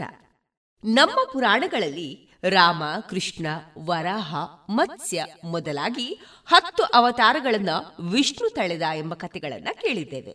ಒಬ್ಬನೇ ವ್ಯಕ್ತಿ ಬೇರೆ ಬೇರೆ ಉದ್ದೇಶಗಳಿಗಾಗಿ ಬೇರೆ ಬೇರೆ ರೂಪದಲ್ಲಿ ಬೇರೆ ಬೇರೆ ಕಾಲದಲ್ಲಿ ಕಾಣಿಸಿಕೊಂಡದ್ದನ್ನೇ ನಾವು ಅವತಾರ ಎನ್ನುತ್ತೇವಷ್ಟೇ. ಪ್ಲಾಸ್ಟಿಕ್ಗಳು ಕೂಡ ಒಂದು ರೀತಿಯಲ್ಲಿ ಅವತಾರವೇ ಎನ್ನೋಣ. ಒಂದೇ ವಸ್ತು ಹತ್ತಾರು ಬಗೆಯಲ್ಲಿ ಕಾಣಿಸಿಕೊಳ್ಳುತ್ತದೆ, ಹತ್ತಾರು ಬಗೆಯಲ್ಲಿ ಬಳಕೆಯಾಗ್ತದೆ, ಒಂದಿನ್ನೊಂದಕ್ಕೆ ಸಂಬಂಧವೇ ಇಲ್ಲವೇನೋ ಎನ್ನುವ ಹಾಗೆ. ಉದಾಹರಣೆಗೆ, ಈಗ ಚುನಾವಣೆಯ ಸಮಯ. ಬೀದಿ ಬೀದಿಯಲ್ಲೂ ವಿವಿಧ ರಾಜಕಾರಣಿಗಳ ಹುಟ್ಟುಹಬ್ಬವನ್ನು ಆಚರಿಸುವ ಫ್ಲೆಕ್ಸ್ಗಳು ರಾರಾಜಿಸ್ತಾ ಇವೆ. ಬಣ್ಣ ಬಣ್ಣದ ಚಿತ್ರಗಳಿಂದ ತುಂಬಿರುವ ಈ ಫ್ಲೆಕ್ಸ್ಗಳಿಗೂ ಅದೇ ರೀತಿಯಲ್ಲಿ ಹಸು ಹಾಕಿದ್ದ ಸಗಣಿಯನ್ನು ಹೆಕ್ಕಿ ತುಂಬುವ ಕರಿ ಕಪ್ಪು ಬಣ್ಣದ ಪ್ಲಾಸ್ಟಿಕ್ ಮೊರ ಅಥವಾ ಬೋಗುಣಿಗೂ ಸಂಬಂಧವಿದೆ ಎಂದರೆ ನಂಬಲೇಬೇಕು. ತೆಳು ಹಾಳೆಯ ರೂಪದ ಫ್ಲೆಕ್ಸ್ ಮತ್ತು ದಪ್ಪನಾದ ಗಟ್ಟಿಯಾದ ಮರ, ಕಬ್ಬಿಣದಂತೆ ತೋರುವ ಬೋಗುಣಿಯ ಪ್ಲಾಸ್ಟಿಕ್ಗಳೆರಡೂ ಒಂದೇ ವಸ್ತುವಿನ ಎರಡು ಅವತಾರಗಳು. ಎರಡು ಪಿವಿಸಿ ಎಂದು ನಾವು ಕರೆಯುವ ಪ್ಲಾಸ್ಟಿಕ್ಕಿನ ವಿವಿಧ ರೂಪಗಳಷ್ಟೇ. ಹೀಗೇಕೆ ಒಂದೇ ವಸ್ತು ಇಷ್ಟು ವಿಭಿನ್ನವಾಗಿರಬಹುದೇ ಎನ್ನುವ ಪ್ರಶ್ನೆ ಬಂತೆ. ಅದಕ್ಕೆ ಕಾರಣ ಅವು ಒಂದೇ ವಸ್ತುವಿನ ವಿಭಿನ್ನ ಪಾಲಿಮಾರ್ಗಳು ಎನ್ನಬಹುದು. ಪಾಲಿಮಾರ್ ಎನ್ನುವುದು ಸಾವಯವ ರಾಸಾಯನಿಕವೊಂದರ ಅವತಾರ ಎಂದಿಟ್ಟುಕೊಳ್ಳಿ. ಸಾಮಾನ್ಯವಾಗಿ ಎಲ್ಲ ಪ್ಲಾಸ್ಟಿಕ್ಗಳು ಪಾಲಿಮಾರ್ಗಳೇ. ಆದರೆ ಎಲ್ಲ ಪಾಲಿಮಾರ್ಗಳು ಪ್ಲಾಸ್ಟಿಕ್ಕೇ ಆಗಿರಬೇಕು ಎಂದೇನಿಲ್ಲ. ಗೊಂದಲವಾಯಿತೇ? ಹೀಗೆ ಗೊಂದಲವಾಗಿದ್ದರೆ ಆಶ್ಚರ್ಯವೇ ಇಲ್ಲ. ಏಕೆಂದರೆ ನಾವು ಸಾಮಾನ್ಯವಾಗಿ ಬಳಸುವ ಪ್ಲಾಸ್ಟಿಕ್ಕು ಎನ್ನುವ ಪದ ರಾಸಾಯನಿಕವನ್ನ ವಿವರಿಸುವ ಪದವಲ್ಲ, ಅದು ವಸ್ತುವೊಂದರ ಗುಣವನ್ನು ವಿವರಿಸುವ ಪದ. ನಮ್ಯವಾಗಿ, ಮೃದುವಾಗಿ, ಗೋಧಿ ಹಿಟ್ಟಿನಿಂದ ಯಾವ ಆಕಾರಕ್ಕೆ ಬೇಕಿದ್ರೂ ತಿದ್ದಿಕೊಳ್ಳುವ ಗುಣವಿರುವ ಯಾವುದನ್ನು ಪ್ಲಾಸ್ಟಿಕ್ಕು ಎನ್ನುತ್ತೇವೆ. ಪಾಲಿಮಾರ್ಗಳು ಎನ್ನುವುದು ಒಂದೇ ಬಗೆಯ ಘಟಕಗಳು ಹಲವು ಜೋಡಿಸಿಕೊಂಡು ಆದ ವಸ್ತು. ಗ್ರೀಕ್ ಭಾಷೆಯಲ್ಲಿ ಪಾಲಿ ಎಂದರೆ ಒಂದಕ್ಕಿಂತ ಹೆಚ್ಚು ಎಂದು, ಮಿಯರ್ ಎಂದರೆ ತುಣುಕು ಎಂದು ಅರ್ಥ. ಏಕರೂಪದ ವಸ್ತುವೊಂದರ ಹಲವಾರು ತುಣುಕುಗಳು ಜೋಡಿಸಿಕೊಂಡು ಆದ ವಸ್ತುವೇ ಪಾಲಿಮಾರ್. ನಮ್ಮ ಬೇಕ್ಲ್ಯಾಂಡ್ ರೂಪಿಸಿದ ಬೇಕಲೈಟ್ ಪ್ರಪ್ರಥಮ ಕೃತಕ ಪಾಲಿಮಾರ್ ಎಂಬ ಖ್ಯಾತಿ ಪಡೆದಿದೆಯಷ್ಟೇ. ನಮಗೆ ಅದು ಬೇಕಲೈಟ್ ಎಂದೇ ಪರಿಚಿತ. ಆದರೆ ರಸಾಯನ ವಿಜ್ಞಾನಿಗಳು ಅದನ್ನ polyoxybenzyl methylene glycol anhydride ಎಂದು ಗುರುತಿಸುತ್ತಾರೆ. ಬೇಕ್ಲೈಟ್ ಅನ್ನ ಬೆಂಜಿನ್ ಮತ್ತು ಫಾರ್ಮಾಲ್ಡಿಹೈಡ್ ಎನ್ನುವ ಎರಡು ರಾಸಾಯನಿಕಗಳನ್ನ ಬಳಸಿ ತಯಾರಿಸಿದ್ದಷ್ಟೇ. ಇವೆರಡನ್ನೂ ಕೂಡಿಸಿ ತಯಾರಿಸಿದ ಬೇಕ್ಲೈಟ್ನಲ್ಲಿ ಇರುವ ವಸ್ತು ಯಾವುದು ಎಂದು ವಿಶ್ಲೇಷಿಸಿದ್ರೆ ನಿಮಗೆ ಸಿಗುವುದು ಕೇವಲ oxybenzyl methylene glycol anhydride ಎನ್ನುವ ವಸ್ತು. ಎಷ್ಟೇ ಪ್ರಯತ್ನಿಸಿದ್ರೂ ಇದೊಂದೇ ವಸ್ತು ಕಾಣಿಸುತ್ತದೆ. ಆದರೆ ಈ ವಸ್ತುವಿನ ಸ್ವರೂಪವೇ ಬೇರೆ. ಬೇಕ್ಲೈಟ್ ಅದರ ಒಂದು ಅವತಾರ. ಆಕ್ಸಿಬೆಂಜೈಲ್ ಗ್ಲೈಕಾಲ್ ಆನ್ ಹೈಡ್ರೈಡ್ ಎನ್ನುವ ವಸ್ತುವೇ ಸಾವಿರಾರು ಸಂಖ್ಯೆಯಲ್ಲಿ ಒಟ್ಟಾಗಿ ಜೋಡಿಸಿಕೊಂಡು ಆದ ವಸ್ತು. ಬಹುವಳಿ, ಬಹುಅಣು ಅಥವಾ ಪಾಲಿಮಾರ್. ಈ ಪಾಲಿಮಾರ್ ಎಂದರೆ ಏಕರೂಪದ ಘಟಕಗಳು ಬಹು ಸಂಖ್ಯೆಯಲ್ಲಿ ಕೂಡಿಕೊಂಡು ಆದ ವಸ್ತು ಎಂದೆವಷ್ಟೇ. ಆದರೆ ಬೇಕ್ಲೈಟ್ ತಯಾರಾದ ಕಾಲದಲ್ಲಿ ಪಾಲಿಮಾರ್ ಎನ್ನುವ ಪದದ ಅರ್ಥ ಬೇರೆಯೇ ಇತ್ತು. ವಾಸ್ತವವಾಗಿ ಪಾಲಿಮಾರ್ ಎನ್ನುವ ಪದ ಹುಟ್ಟಿ ಸುಮಾರು ಇನ್ನೂರು ವರ್ಷಗಳಾಗ್ತಾ ಇವೆ. ಸಾವಿರದ ಎಂಟುನೂರ ಮೂವತ್ತ ಮೂರನೆಯ ಇಸವಿಯಲ್ಲಿ, ಅಂದರೆ ಸರಿಯಾಗಿ ನೂರ ತೊಂಬತ್ತು ವರ್ಷಗಳ ಹಿಂದೆ, ಜಾನ್ ಜಾಕಬ್ ಬ್ರಿಸಿಲಿಯಸ್ ಎನ್ನುವ ಸ್ವಿಡಿಷ್ ರಸಾಯನ ವಿಜ್ಞಾನಿ ಈ ಪದವನ್ನ ಮೊತ್ತ ಮೊದಲಿಗೆ ಬಳಸಿದ್ದ. ಈತ ಸಾವಯವ ರಸಾಯನ ವಿಜ್ಞಾನಿ. ರಸಾಯನ ವಿಜ್ಞಾನ ಆಗ ದಾಪುಗಾಲಿಟ್ಟು ಬೆಳೆಯುತ್ತಿದ್ದ ಕಾಲ. ವಿವಿಧ ವಸ್ತುಗಳನ್ನ ರಸಾಯನ ತಂತ್ರಗಳಿಂದ ಒಡೆದು ಅವುಗಳಲ್ಲಿ ಇರುವ ಅತಿ ಸಣ್ಣ ಅಣು ಅಥವಾ ಮೂಲ ರಾಸಾಯನವನ್ನ ಪತ್ತೆ ಮಾಡುವ ಸಾಹಸಗಳು ಎಲ್ಲೆಡೆ ನಡೀತಾ ಇದ್ದವು. ಈ ಸಂದರ್ಭ ಸ್ಟೈರಿನ್ ಎನ್ನುವ ವಸ್ತುವಿನ ಅಧ್ಯಯನ ನಡೆದಿತ್ತು. ಸ್ಟೈರಿನ್, ಬೆಂಜಿನ್ ಮೊದಲಾದ ಸಾವಯವ ವಸ್ತುಗಳನ್ನ ಯಾವುದೇ ತಂತ್ರಗಳಿಂದ ಪರಿಶೀಲಿಸಿದ್ರೂ ಕೊನೆಗೆ ದೊರೆಯುತ್ತಿದ್ದುದು ಕಾರ್ಬನ್ ಹಾಗೂ ಹೈಡ್ರೋಜನ್ ಎನ್ನುವ ಮೂಲ ವಸ್ತುಗಳು. ಒಟ್ಟಾರೆ ವಸ್ತುವಿನ ತೂಕವನ್ನು ಈ ಅಣುಗಳ ತೂಕದಿಂದ ಭಾಗಿಸಿದಾಗ ಒಂದು ವಿಚಿತ್ರ ಕಂಡುಬಂದಿತ್ತು. ಒಂದು ಕಾರ್ಬನ್ ಹಾಗೂ ಒಂದು ಹೈಡ್ರೋಜನ್ ಅಣುಗಳನ್ನು ಕೂಡಿಸಿದ್ರೆ ದೊರೆಯುವ ತೂಕದ ಹಲವು ಪಟ್ಟು ತೂಕ ಈ ವಸ್ತುಗಳ ಅಣುಗಳದ್ದಾಗಿರುತ್ತಿತ್ತು. ಅಂದ್ರೆ ಕಾರ್ಬನ್ ಹೈಡ್ರೋಜನ್ ಜೋಡಿಯೇ ಹಲವು ಸಂಖ್ಯೆಯಲ್ಲಿ ಕೂಡಿಕೊಂಡು ಸ್ಟೈರಿನ್, ಬೆಂಜಿನ್ನಂತಹ ವಸ್ತುಗಳಾಗಿವೆ ಎಂದು ತೀರ್ಮಾನಿಸಲಾಯಿತು. ಕಾರ್ಬನ್ ಮತ್ತು ಹೈಡ್ರೋಜನ್ ಜೋಡಿಯನ್ನ ಒಂದು ಘಟಕ ಅಥವಾ ಮಿಯರ್ ಎಂದು ಅಂತಹ ಹಲವು ಘಟಕಗಳು ಸೇರಿಕೊಂಡಿರುವುದರಿಂದ ಅವನ್ನು ಬಹು ಘಟಕ ಅಥವಾ ಪಾಲಿಮಿಯಾರ್ ಅಥವಾ ಪಾಲಿಮಾರ್ ಎಂದು ಬರ್ಜಿಲಿಯಸ್ ಹೆಸರಿಸಿದ್ದ. ಸುಮಾರು ನೂರು ವರ್ಷಗಳವರೆಗೂ ಇದೇ ಹೆಸರು ಇತ್ತು. ಆದರೆ ಒಂದೇ ಬಗೆಯ ಅಣುಗಳ ಸಂಖ್ಯೆ ಹೆಚ್ಚಾದ ಕೂಡಲೇ ವಸ್ತುವಿನ ಸ್ವರೂಪ ಬದಲಾಗುವುದೇಕೆ, ಬೇರೆ ಅಣುಗಳೇಕೆ ಹೀಗಾಗೋದಿಲ್ಲ, ಈ ಪ್ರಶ್ನೆಗಳಿಗೆ ಉತ್ತರ ಇರಲಿಲ್ಲ. ಇದೊಂದು ರೀತಿ ದಶಾವತಾರವನ್ನ ವಿಷ್ಣುವಷ್ಟೇ ಏಕೆ ತಾಳಿದ, ಬ್ರಹ್ಮ ಏಕಲ್ಲ, ಶಿವ ಏಕಲ್ಲ ಎನ್ನುವ ಪ್ರಶ್ನೆ ಎನ್ನಿ. ಬೇಕ್ಲೈಟ್ನ ಆವಿಷ್ಕಾರ ಹಾಗೂ ತದನಂತರದ ಅಂತಹದೇ ಹಲವಾರು ಕೃತಕ ವಸ್ತುಗಳ ತಯಾರಿಕೆ ಆರಂಭವಾದ ಮೇಲೆ ಇವಕ್ಕೆ ಉತ್ತರ ದೊರೆತವು ಎನ್ನಬಹುದು. ಒಂದೇ ಅಣು ಬಹು ಸಂಖ್ಯೆಯಲ್ಲಿ ಕೂಡಿಕೊಂಡಿದ್ರೂ ಅವುಗಳ ರಚನೆ ವಿಭಿನ್ನವಾಗಿರಬಹುದು ಎಂಬುದು ಸ್ಪಷ್ಟವಾಯಿತು. ಪಾಲಿಮಾರ್ನ ಅರ್ಥವೂ ಬೇರೆ ಆಯಿತು. ಈಗ ಇವನ್ನ ಪಾಲಿಮಾರ್ ಎನ್ನುವ ಬದಲಿಗೆ ಬೃಹದಣು ಅಥವಾ ಮ್ಯಾಕ್ರೋಮಾಲಿಕ್ಯೂಲ್ ಎಂದು ಕರೆಯುತ್ತಾರೆ.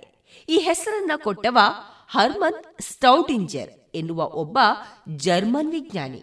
ಸಾವಿರದ ಒಂಬೈನೂರ ಇಪ್ಪತ್ತ ಏಳನೇ ಇಸವಿಯಲ್ಲಿ ಹಲವು ಹೊಸ ಪ್ಲಾಸ್ಟಿಕ್ಗಳು ಅನ್ವೇಷಣೆಗಳಾಗಿದ್ದು ಅವುಗಳ ಅಣುಗಳ ಜೋಡಣೆಯ ಅಧ್ಯಯನವೂ ನಡೆದಿತ್ತು. ಈ ಅಣುಗಳು ಜೋಡಿಸಿಕೊಂಡು ಆಗುವ ಸರಮಾಲೆ ದೊಡ್ಡದೊಂದು ಅಣುವಿನಂತೆ. ಅದರ ರಾಸಾಯನಿಕ ಸ್ವರೂಪ, ಗುಣವೆಲ್ಲವೂ ವಿಭಿನ್ನ ಎಂದು ಸ್ಟೌಡಿಂಜರ್ ವಾದಿಸಿದ. ಹಲವರು ಅವನನ್ನು ಅದಕ್ಕಾಗಿ ತಮಾಷೆ ಕೂಡ ಮಾಡಿದ್ರು. ಆನೆ ಆನೆ ಹತ್ತು ಆನೆಗಳು ಸೇರಿಬಿಟ್ರೆ ದೊಡ್ಡದೊಂದು ಬೃಹತ್ ಆನೆ ಆಗಿಬಿಡುತ್ತದೆಯೇ ಎಂದು. ಆದರೆ ನೂರು ವರುಷಗಳ ನಂತರ ಪ್ಲಾಸ್ಟಿಕ್ಕು ಎಂದರೆ ನಮ್ಯ ಗುಣವಿರುವ ವಸ್ತು, ಪಾಲಿಮಾರಿ ಎಂದರೆ ಒಂದೇ ಬಗೆಯ ಅಣುಗಳ ಜೋಡಣೆ, ಮ್ಯಾಕ್ರೋಮಾಲಿಕ್ಯೂಲ್ ಎಂದರೆ ಒಂದೇ ಬಗೆಯ ಅಣುವಿನ ನಿರ್ದಿಷ್ಟ ಸಂಖ್ಯೆಯ ಘಟಕಗಳು ಜೋಡಿಸಿಕೊಂಡಿರುವ ಬೃಹತ್ ರಾಸಾಯನಿಕ ಅಣು ಎಂದು ಅರ್ಥ ಮಾಡಿಕೊಳ್ಳಲಾಗಿದೆ. ಸ್ಟೈರಿನ್ ಎನ್ನುವ ಅಣು ಪಾಲಿಮಾರ್ ಆದಾಗ ವಿಭಿನ್ನ ಸಂಖ್ಯೆಯ ಅಣುಗಳು ಜೋಡಿಸಿಕೊಂಡಿರುವ ಹಲವು ಮ್ಯಾಕ್ರೋಮಾಲಿಕ್ಯೂಲ್ಗಳ ರೂಪ ತಾಳಬಹುದು. ಈ ಪ್ರತಿಯೊಂದು ಮ್ಯಾಕ್ರೋಮಾಲಿಕ್ಯೂಲ್ ಇರುವ ವಸ್ತುವಿನ ಗುಣವು ವಿಭಿನ್ನ ಎನ್ನುವುದು ಅರ್ಥವಾಗಿದೆ.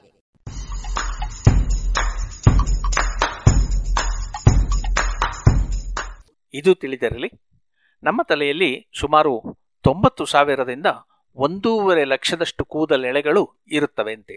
ನಿಮ್ಮ ತಲೆಯಲ್ಲಿ ಇರುವಷ್ಟೇ ಕೂದಲು ಇರುವ ಇನ್ನೂ ಏಳು ಸಾವಿರದ ಒಂಬೈನೂರ ತೊಂಬತ್ತೊಂಬತ್ತು ಜನ ಈ ಪ್ರಪಂಚದಲ್ಲಿ ಇರಬಹುದು ಎನ್ನುತ್ತದೆ ಒಂದು ಲೆಕ್ಕಾಚಾರ.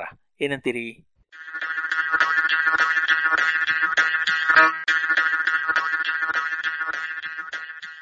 ವಾರದ ವಿಜ್ಞಾನಿ ಬೆಂಜಮಿನ್ ಥಾಮ್ಸನ್ ಅಥವಾ ಕೌಂಟ್ ರಂಫರ್ಡ್. ಅಮೆರಿಕದಲ್ಲಿ ಜನಿಸಿ ಇಂಗ್ಲೆಂಡಿನ ಪ್ರಜೆಯಾಗಿ ಫ್ರೆಂಚ್ ನೆಲದಲ್ಲಿ ಮರಣಿಸಿದ ವಿಜ್ಞಾನಿ. ಶಕ್ತಿಯ ಸ್ವರೂಪದ ಬಗ್ಗೆ ಮೊತ್ತ ಮೊದಲು ಪರಿಚಯಿಸಿದವ. ಶಾಖವೆನ್ನುವುದು ಶಕ್ತಿ ಎಂದು ನಿರೂಪಿಸಿ ಅದನ್ನು ಅಳೆಯುವ ವಿಧಾನಗಳನ್ನು ರೂಪಿಸಿದ ವಿಜ್ಞಾನಿ. ಕೌಂಟ್ ರಂಫರ್ಡ್ ಎಂದೇ ಹೆಸರಾದ ಬೆಂಜಮಿನ್ ಥಾಮ್ಸನ್ ಅಮೆರಿಕೆಯ ನ್ಯೂ ಇಂಗ್ಲೆಂಡ್ ಪ್ರಾಂತ್ಯದಲ್ಲಿ ಸಾವಿರದ ಏಳುನೂರ ಐವತ್ಮೂರನೇ ಇಸವಿ ಮಾರ್ಚ್ ಇಪ್ಪತ್ತಾರನೇ ತಾರೀಕು ಶ್ರೀಮಂತ ಮನೆತನವೊಂದರಲ್ಲಿ ಜನಿಸಿದ. ಆದರೆ ದುರದೃಷ್ಟವಶಾತ್ ಈತ ಇನ್ನೂ ಶಾಲೆ ಸೇರುವ ಮುನ್ನವೇ ತಂದೆಯನ್ನು ಕಳೆದುಕೊಳ್ಳಬೇಕಾಯಿತು. ತಾತನ ಆಸ್ತಿಯೆಲ್ಲವೂ ಚಿಕ್ಕಪ್ಪನ ಪಾಲಾಗಿ ಬೀದಿಗೆ ಬೀಳಬೇಕಾಯಿತು. ಶಾಲೆಯ ಓದು ಮುಗಿಸಿದ ಕೂಡಲೇ ಈತ ಸೇನೆಯನ್ನು ಸೇರಿದ. ಆದರೆ ವಿಧಿವಶಾತ್ ಇಂಗ್ಲೆಂಡಿಗೆ ಯುದ್ಧಕ್ಕೆ ತೆರಳಬೇಕಾಯಿತು. ಇಂಗ್ಲೆಂಡಿನಲ್ಲಿ ಸೇನೆಯಲ್ಲಿ ಸೇವೆ ಸಲ್ಲಿಸಿ ಹಲವು ಮನ್ನಣೆಗಳಿಗೆ ಪಾತ್ರನಾದ. ಜೊತೆ ಜೊತೆಗೆ ವಿಜ್ಞಾನದ ಅಧ್ಯಯನವನ್ನು ಮುಂದುವರೆಸಿದ. ಪೊಲೀಸ್ ಇನ್ಸ್ಪೆಕ್ಟರ್ನಾಗಿ ಜಮೀನ್ದಾರಿಕೆಯ ಕುರುಹಾದ ಕೌಂಟ್ ರಂಫರ್ಡ್ ಬಿರುದನ್ನು ಪಡೆದ. ಇಂಗ್ಲೆಂಡಿನ ರಾಣಿಯ ಸಲಹಾ ಮಂಡಳಿಯ ಸದಸ್ಯನೂ ಆಗಿದ್ದ. ಫ್ರೆಂಚ್ ದೊರೆ ನೆಪೋಲಿಯನ್ನನ ಬಳಿ ಕೆಲಸ ಮಾಡಿದ. ಪ್ಯಾರಿಸ್ಸಿನ ಅತ್ಯಂತ ಸುಂದರಿ ಎನ್ನುವವಳನ್ನೂ ವಿವಾಹವಾದ. ಆದರೆ ಕೊನೆಯಲ್ಲಿ ಸಾಯುವಾಗ ಒಬ್ಬಂಟಿಯಾಗಿ ನಿರ್ಧನನಾಗಿ ಸತ್ತ ಎನ್ನುತ್ತದೆ ಚರಿತ್ರೆ. ಆದರೆ ಬೆಂಜಮಿನ್ ಥಾಮ್ಸನ್ನನ್ನು ನಾವು ನೆನಪಿಸಿಕೊಳ್ಳುವುದು ಈ ಕಥೆಗಾಗಿ ಅಲ್ಲ. ಆತ ಮೊತ್ತ ಮೊದಲ ಬಾರಿಗೆ ಶಾಖ ಎನ್ನುವುದು ಒಂದು ಶಕ್ತಿಯ ಸ್ವರೂಪ ಎಂದು ಹೇಳಿದ. ಅದನ್ನು ಒಂದು ವಸ್ತು ಇನ್ನೊಂದಕ್ಕೆ ದಾಟಿಸಬಲ್ಲದು. ಆದರೆ ಆ ಎರಡೂ ವಸ್ತುಗಳಲ್ಲಿರುವ ಶಾಖ ಯಾವ ಕಾಲದಲ್ಲಿಯೂ ಕೂಡ ಒಂದೇ ತೆರನಾಗಿರುತ್ತದೆ ಎಂದು ವಾದಿಸಿದ. ಇದನ್ನೇ ಶಕ್ತಿಯ ಸಂರಕ್ಷಣೆ ಎಂದು ವಿಜ್ಞಾನಿಗಳು ಹೆಸರಿಸಿದ್ದಾರೆ. ಯಾವುದೇ ವ್ಯವಸ್ಥೆಯಲ್ಲಿ ಇರುವ ಶಕ್ತಿ ಒಂದಿನ್ನೊಂದು ವಸ್ತುವಿಗೆ ವರ್ಗಾವಣೆ ಆಗುತ್ತದೆಯೇ ಹೊರತು ನಾಶವಾಗುವುದಿಲ್ಲ ಎನ್ನುತ್ತದೆ ಈ ತತ್ವ. ಶಕ್ತಿಯನ್ನು ಸೃಷ್ಟಿಸಲೂ ಆಗದು, ನಾಶ ಮಾಡಲೂ ಆಗದು ಎನ್ನುವ ಮಾತಿಗೆ ಈ ನಿಯಮವೇ ಮೂಲ. ಮಿಲಿಟರಿಯಲ್ಲಿದ್ದಾಗ ಸಿಡಿಮದ್ದಿನ ಸಾಮರ್ಥ್ಯವನ್ನು ಹೆಚ್ಚಿಸಬೇಕೆಂದು ಆತ ಅಧ್ಯಯನಗಳನ್ನು ಕೈಗೊಂಡಿದ್ದ.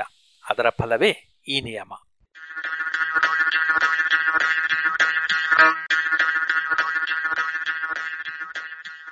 ಬೀಗಲ್ ಸಾಹಸಯಾನ.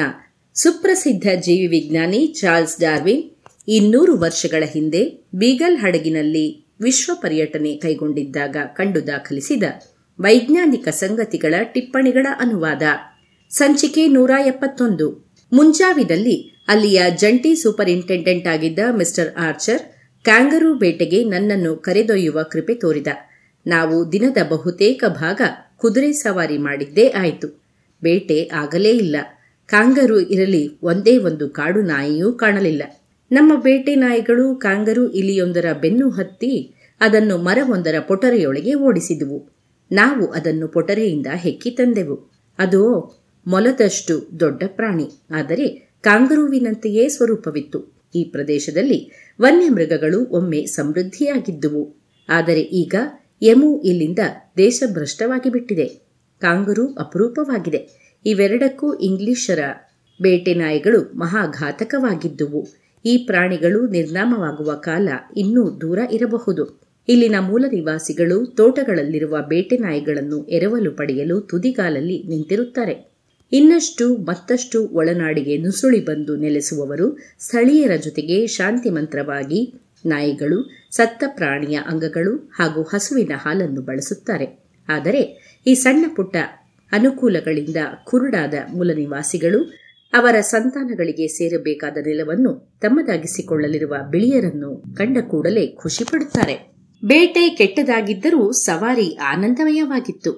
ಇಲ್ಲಿನ ಕಾಡು ಸಾಮಾನ್ಯವಾಗಿ ತೆರೆದ ಬಯಲಾಗಿದ್ದು ಸವಾರರು ಕುದುರೆಗಳನ್ನೇರಿ ನಾಗಾಲೋಟದಲ್ಲಿ ಸವಾರಿ ಮಾಡಬಹುದಿತ್ತು. ಈ ಪ್ರದೇಶದಲ್ಲಿ ಕೆಲವು ಸಮತಟ್ಟಾದ ಹಸಿರು ಬಣ್ಣದ ಮರಗಳೇ ಇಲ್ಲದ ಕಣಿವೆಗಳಿವೆ. ಇಂತಹ ಜಾಗಗಳು ನೋಡಲು ಉದ್ಯಾನವನದಂತೆ ತೋರುತ್ತದೆ. ಇಡೀ ಪ್ರಾಂತ್ಯದಲ್ಲಿ ಬೆಂಕಿ ಹಚ್ಚಿದ ಗುರುತಿಲ್ಲದ ಒಂದೇ ಒಂದು ಜಾಗವೂ ಕಾಣಲಿಲ್ಲ. ಇವು ಇತ್ತೀಚಿನವೋ ಅಲ್ಲವೋ ಅಂದರೆ ಅಲ್ಲಿದ್ದ ಸುಟ್ಟ ಬೊಡ್ಡೆಗಳು ಹೆಚ್ಚು ಕಪ್ಪಗಿದ್ದವೋ ಇಲ್ಲವೋ ಎನ್ನುವುದಷ್ಟೇ ಆ ಪ್ರದೇಶದ ಏಕತಾನತೆಯ ನೋಟದಿಂದ ಪ್ರವಾಸಿಗಳನ್ನು ಕಾಪಾಡುತ್ತಿತ್ತು. ಈ ಕಾಡುಗಳಲ್ಲಿ ಹಕ್ಕಿಗಳು ಅಷ್ಟೇನೂ ಇಲ್ಲ. ಆದರೆ ಅಲ್ಲಿದ್ದ ಮೆಕ್ಕೆಜೋಳದ ಹೊಲವೊಂದರಲ್ಲಿ ಜೋಳವನ್ನು ಮೆಲ್ಲುತ್ತಿದ್ದ ಬಿಳಿ ಗಿಣಿಗಳನ್ನು, ಸುಂದರವಾದ ವರ್ಣಮಯವಾದ ಗಿಣಿಗಳನ್ನು, ನಮ್ಮಲ್ಲಿನ ಕಾಗೆಗಳಂತಹ ಕಾಗೆಗಳು ಸಾಮಾನ್ಯವಾಗಿದ್ದುವು. ಮ್ಯಾಗ್ಪೈನಂತೆ ತೋರುವ ಇನ್ನೊಂದು ಪಕ್ಷಿಯೂ ಅಲ್ಲಿತ್ತು.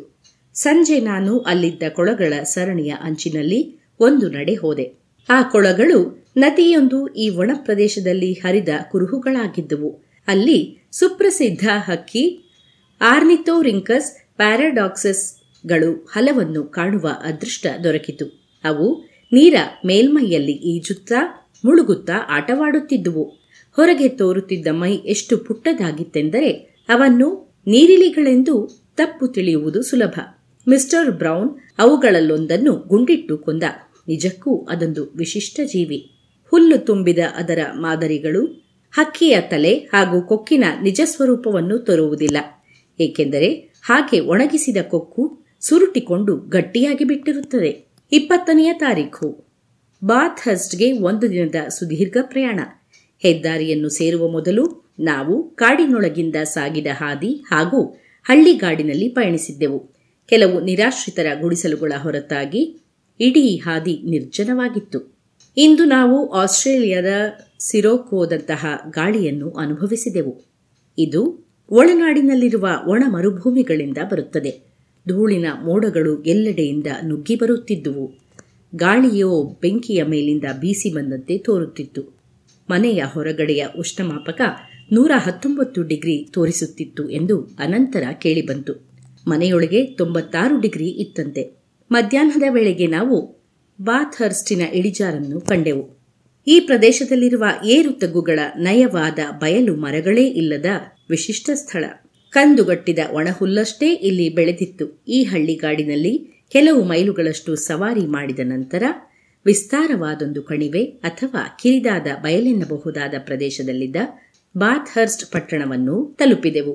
ರಸ್ತೆಯ ಬದಿಯಿಂದಲೇ ನೋಡಿ ಆಸ್ಟ್ರೇಲಿಯಾದ ಹಳ್ಳಿಗಾಡಿನ ಬಗ್ಗೆ ಕೆಟ್ಟ ಅಭಿಪ್ರಾಯಗಳನ್ನು ತಾಳಬೇಡಿ ಅಥವಾ ಬಾಥರ್ಸ್ಟ್ ಅನ್ನು ನೋಡಿ ತುಂಬಾ ಒಳ್ಳೆಯ ಅಭಿಪ್ರಾಯವನ್ನೂ ತಳೆಯಬೇಡಿ ಎಂದು ಸಿಡ್ನಿಯಲ್ಲಿ ನನಗೆ ತಿಳಿಸಿದ್ದರು. ಬಾಥರ್ಸ್ಟಿನ ವಿಷಯದಲ್ಲಿ ನಾನು ಪೂರ್ವಾಗ್ರಹ ತಾಳುವ ಅವಶ್ಯಕತೆಯೇ ಬರಲಿಲ್ಲ. ಅಲ್ಲಿಯ ಆಗಿನ ಋತು ಅತ್ಯಂತ ಕ್ಷಾಮದ ಋತುವಾಗಿತ್ತು. ಇಡೀ ಪ್ರದೇಶ ನೋಡಲು ಒಳ್ಳೆಯದೇನೂ ಅನಿಸಲಿಲ್ಲ. ಒಂದೆರಡು ತಿಂಗಳುಗಳಿಗೂ ಮುನ್ನ ಇಲ್ಲಿ ಬರಗಾಲ ಇನ್ನೂ ಕೆಟ್ಟದಿತ್ತು ಎಂದು ಕೇಳಿದೆ. ಬಾಥರ್ಸ್ಟ್ ಅತಿ ವೇಗವಾಗಿ ಅಭಿವೃದ್ಧಿ ಆಗುತ್ತಿರುವುದಕ್ಕೆ ಅಲ್ಲಿನ ಈ ಕಂದು ಹುಲ್ಲುಹಾಸೆ ಕಾರಣ. ಹೊಸಬರಿಗೆ ಕೆಟ್ಟದಾಗಿ ಕಂಡರೂ ಕುರಿ ಸಾಕಾಣಿಕೆಗೆ ಅತ್ಯುತ್ಕೃಷ್ಟ. ಪಟ್ಟಣವು ಸಮುದ್ರ ಮಟ್ಟದಿಂದ ಎರಡು ಸಾವಿರದ ಇನ್ನೂರು ಅಡಿ ಎತ್ತರದಲ್ಲಿ ಮ್ಯಾಕ್ವೇನ್ ನದಿಯ ದಡದಲ್ಲಿದೆ. ಇದು ಯಾರೂ ಇನ್ನೂ ಸರಿಯಾಗಿ ಕಾಣದಿದ್ದ ಒಳನಾಡಿನೊಳಗೆ ಹರಿಯುವ ಕೆಲವೇ ನದಿಗಳಲ್ಲೊಂದು. ಸಾಗರ ತೀರದಲ್ಲಿರುವ ಜಲಾನಯನ ಪ್ರದೇಶಗಳನ್ನು ಒಳನಾಡಿನ ನದಿಗಳು ಹರಿಯುವ ಪ್ರದೇಶಗಳಿಂದ ಬೇರ್ಪಡಿಸುವಗೆರೆ ಸುಮಾರು ಮೂರು ಸಾವಿರ ಅಡಿ ಎತ್ತರದಲ್ಲಿ ಉತ್ತರ ದಕ್ಷಿಣಾಭಿಮುಖವಾಗಿ ಸಮುದ್ರ ತೀರದಿಂದ ಅಂದಾಜು ಎಂಬತ್ತರಿಂದ ನೂರು ಮೈಲಿ ಅಂತರದಲ್ಲಿದೆ. ನಕ್ಷೆಯನ್ನು ಮ್ಯಾಕ್ವೇನ್ ನದಿ ಆ ಜಲಾನಯನ ಪ್ರದೇಶದಲ್ಲಿರುವ ಅತಿದೊಡ್ಡ ನದಿಯಾಗಿ ತೋರುತ್ತದೆ. ಆದರೆ ನಡುವೆ ಸಂಪೂರ್ಣವಾಗಿ ಒಣನೆಲವಿರುವ ಸಣ್ಣ ಸಣ್ಣ ಹೊಂಡಗಳ ಸರಮಾಲೆಯಂತೆ ಇದ್ದದ್ದು ನೋಡಿ ನನಗೆ ಅಚ್ಚರಿಯಾಯಿತು. ಸಾಮಾನ್ಯವಾಗಿ ಅಲ್ಲೊಂದು ಸಣ್ಣ ತೊರೆಯಷ್ಟೇ ಹರಿಯುತ್ತಿರುತ್ತದೆ. ಒಮ್ಮೊಮ್ಮೆಯಷ್ಟೇ ದೊಡ್ಡ ನಿಯಂತ್ರಣಕ್ಕೆ ಸಿಗದ ಪ್ರವಾಹ ಕಾಣಿಸುತ್ತದೆ. ಇಡೀ ಪ್ರದೇಶದಲ್ಲಿ ಅತ್ಯಲ್ಪವಾಗಿರುವ ನೀರಿನ ಸರಬರಾಜು ಒಳಸಾಗಿದಂತೆ ಇನ್ನಷ್ಟು ಕ್ಷೀಣವಾಗುತ್ತದೆ.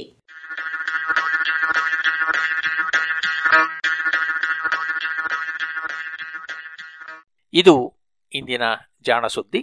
ರಚನೆ ಕೊಳ್ಳೇಗಾಲ ಶರ್ಮಾ, ಧ್ವನಿ ಶ್ರೀಮತಿ ಭಾರತಿ, ಶ್ರೀಮತಿ ತೇಜಸ್ವಿನಿ ರಾಜೇಶ್ ಮತ್ತು ಶ್ರೀ ಕೊಳ್ಳೇಗಾಲ ಶರ್ಮಾ.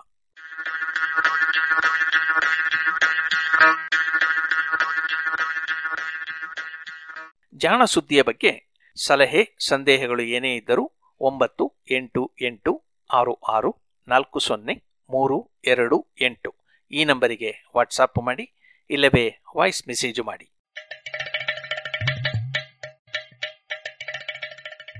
ಇದುವರೆಗೆ ಜಾಣ ಸುದ್ದಿಯಲ್ಲಿ ವಿಜ್ಞಾನ ವಿಚಾರ ವಿಸ್ಮಯಗಳ ಧ್ವನಿ ಪತ್ರಿಕೆಯನ್ನು ಕೇಳಿದಿರಿ.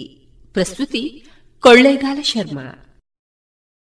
ಡೇ ಆಗಿರಲಿ ನೈಟ್ ಆಗಿರಲಿ ನಿಮ್ಮ ಮನೆ ಸದಾ ಬ್ರೈಟ್ ಆಗಿರಲಿ. ದೀರ್ಘ ಬಾಳಿಕೆಯ ನಮ್ಮದೇ ಊರಿನ ಹೆಮ್ಮೆಯ ಉತ್ಪನ್ನ ಓಶಿಮಾ ಬ್ಯಾಟರಿ ಇಂದೇ ಇನ್ಸ್ಟಾಲ್ ಮಾಡಿ. Oshima, grab the power. Log on to W W W dot Oshima systems dot com. ಗೌರವಾನ್ವಿತ ನಾಗರಿಕರೇ, ಮೇಲಿಂದ ಮೇಲೆ ತಲೆನೋವು, ತಲೆ ತಿರುಗುವುದು, ಉಸಿರಾಟದ ಸಮಸ್ಯೆ, ದೃಷ್ಟಿಯ ಸಮಸ್ಯೆಗಳು, ಅನಿಯಮಿತ ಹೃದಯ ಬಡಿತ ಇದು ಅಧಿಕ ರಕ್ತದೊತ್ತಡದ ಲಕ್ಷಣಗಳಾಗಿವೆ. ಇದನ್ನು ನಿಯಂತ್ರಿಸಲು ಉಪ್ಪು, ಉಪ್ಪಿನಕಾಯಿ, ಕರಿದ ಪದಾರ್ಥಗಳನ್ನು ಸೇವಿಸಬೇಡಿ. ಧೂಮಪಾನ, ಮದ್ಯಪಾನ ಮತ್ತು ತಂಬಾಕು ಪದಾರ್ಥಗಳನ್ನು ಸೇವಿಸಬಾರದು. ದಿನನಿತ್ಯ ದೈಹಿಕ ಚಟುವಟಿಕೆ, ಯೋಗ ಮತ್ತು ವ್ಯಾಯಾಮವನ್ನು ತಪ್ಪದೇ ಮಾಡಿ. ನಿಮ್ಮ ಬಿಪಿಯನ್ನು ನಿಯಮಿತವಾಗಿ ಹತ್ತಿರದ ಆರೋಗ್ಯ ಕೇಂದ್ರದಲ್ಲಿ ಪರೀಕ್ಷಿಸಿ ಮತ್ತು ಸಲಹೆಗಳನ್ನು ಪಡೆದುಕೊಂಡು ಮುಂಜಾಗ್ರತೆ ವಹಿಸಿ. ಇದು ಜಿಲ್ಲಾ ಎನ್ಸಿಡಿ ವಿಭಾಗ, ಆರೋಗ್ಯ ಇಲಾಖೆ, ದಕ್ಷಿಣ ಕನ್ನಡ ಜಿಲ್ಲೆ. ಇವರ ಪ್ರಕಟಣೆ. Nandana Puttur chits private limited Karnataka ಸರ್ಕಾರದಿಂದ ಮಾನ್ಯತೆಯನ್ನು ಪಡೆದಿದ್ದು, ಸಂಸ್ಥೆಯು ಸಹಕಾರ ನಿಬಂಧಕರ ಆದೇಶ ಅನುಮತಿಯೊಂದಿಗೆ ಚಿಟ್ ಫಂಡ್ ವ್ಯವಹಾರವನ್ನು ನಡೆಸ್ತಾ ಇರುವ ಸಂಸ್ಥೆ Nandana Puttur chits private limited. ನೌಕರರು, ಖಾಸಗಿ ನೌಕರರು, ವ್ಯಾಪಾರಸ್ಥರು, ಸ್ವಉದ್ಯೋಗಿಗಳು ಮತ್ತು ಕೃಷಿಕರು ಹಾಗೂ ಮನೆ ಖರೀದಿ, ವಾಹನ ಖರೀದಿ ಇನ್ನಿತರ ಮೂಲ ಉದ್ದೇಶಗಳ ಈಡೇರಿಕೆಗೆ ಉತ್ತಮ ವ್ಯವಸ್ಥೆಯನ್ನು ಹೊಂದಿಸಲಿದೆ Nandana Puttur chits private limited. ನಿಮ್ಮ ಯೋಜನೆಯ ಭವಿಷ್ಯವನ್ನ ರೂಪಿಸಲು ಇಂದೇ ಭೇಟಿ ನೀಡಿ Nandana Puttur chits private limited. Mangaluru ಮತ್ತು ಉಡುಪಿಯಲ್ಲಿ ಸಹ ಶಾಖೆಗಳೊಂದಿಗೆ ಪ್ರಧಾನ ಕಚೇರಿ ಹೆಗ್ಡೆ ಆರ್ಕಿಡ್, ಒಂದನೇ ಮಹಡಿ, ಮುಖ್ಯ ರಸ್ತೆ, ಪುತ್ತೂರು.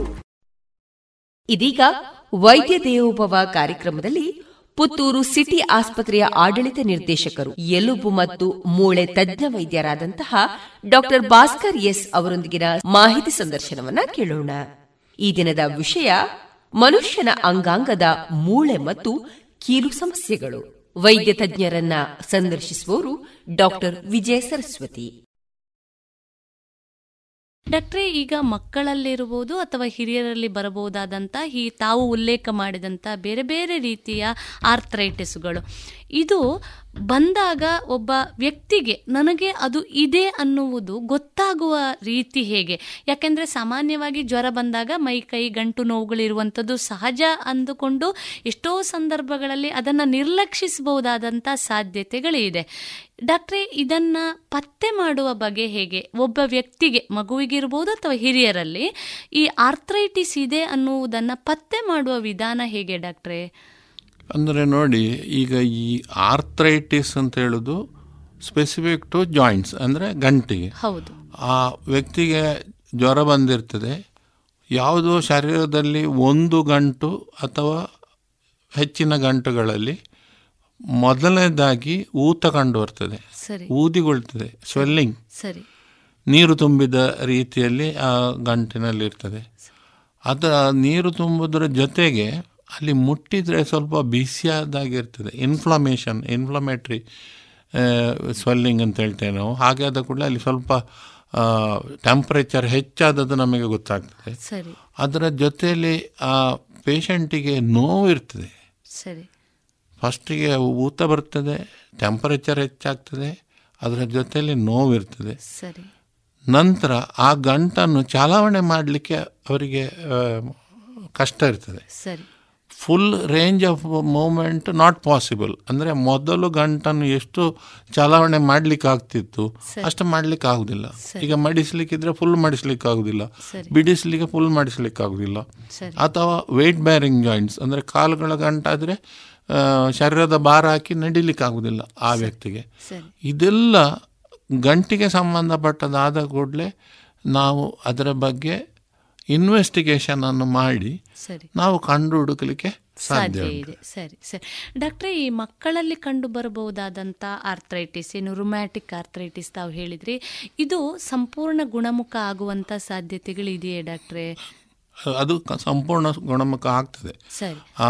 ಇನಿಷಿಯಲ್ ಸ್ಟೇಜಲ್ಲೇ ಡಯಾಗ್ನೋಸ್ ಮಾಡಿ, ಅದಕ್ಕೆ ಮೇನ್ ಟ್ರೀಟ್ಮೆಂಟೇ ಈ ಪೆನ್ಸಿಲಿನ್ ಅಂತ ಇದನ್ನು ಆ್ಯಂಟಿಬಯೋಟಿಕ್ ಕೊಟ್ಟರೆ ಅದು ಕಂಪ್ಲೀಟ್ ಗುಣಮುಖ ಆಗುವಂಥ ಒಂದು ಕಾಯಿಲೆ. ಅದು ಈ ಹಾರ್ಟಿಗೆಲ್ಲ ಅಥವಾ ಗಂಟುಗಳ ಡ್ಯಾಮೇಜು ಹಾರ್ಟಿಗೆ ಹೋಗುವ ಮೊದಲೇ ನಾವು ಅದನ್ನು ಡಯಾಗ್ನೋಸ್ ಮಾಡಿದ್ದರೆ ಅದನ್ನು ಖಂಡಿತ ಪ್ರಿವೆಂಟೇಬಲ್ ಸಾಧ್ಯ ಇದೆ. ಬಹಳ ಉಪಯುಕ್ತವಾದಂಥ ಮಾಹಿತಿ.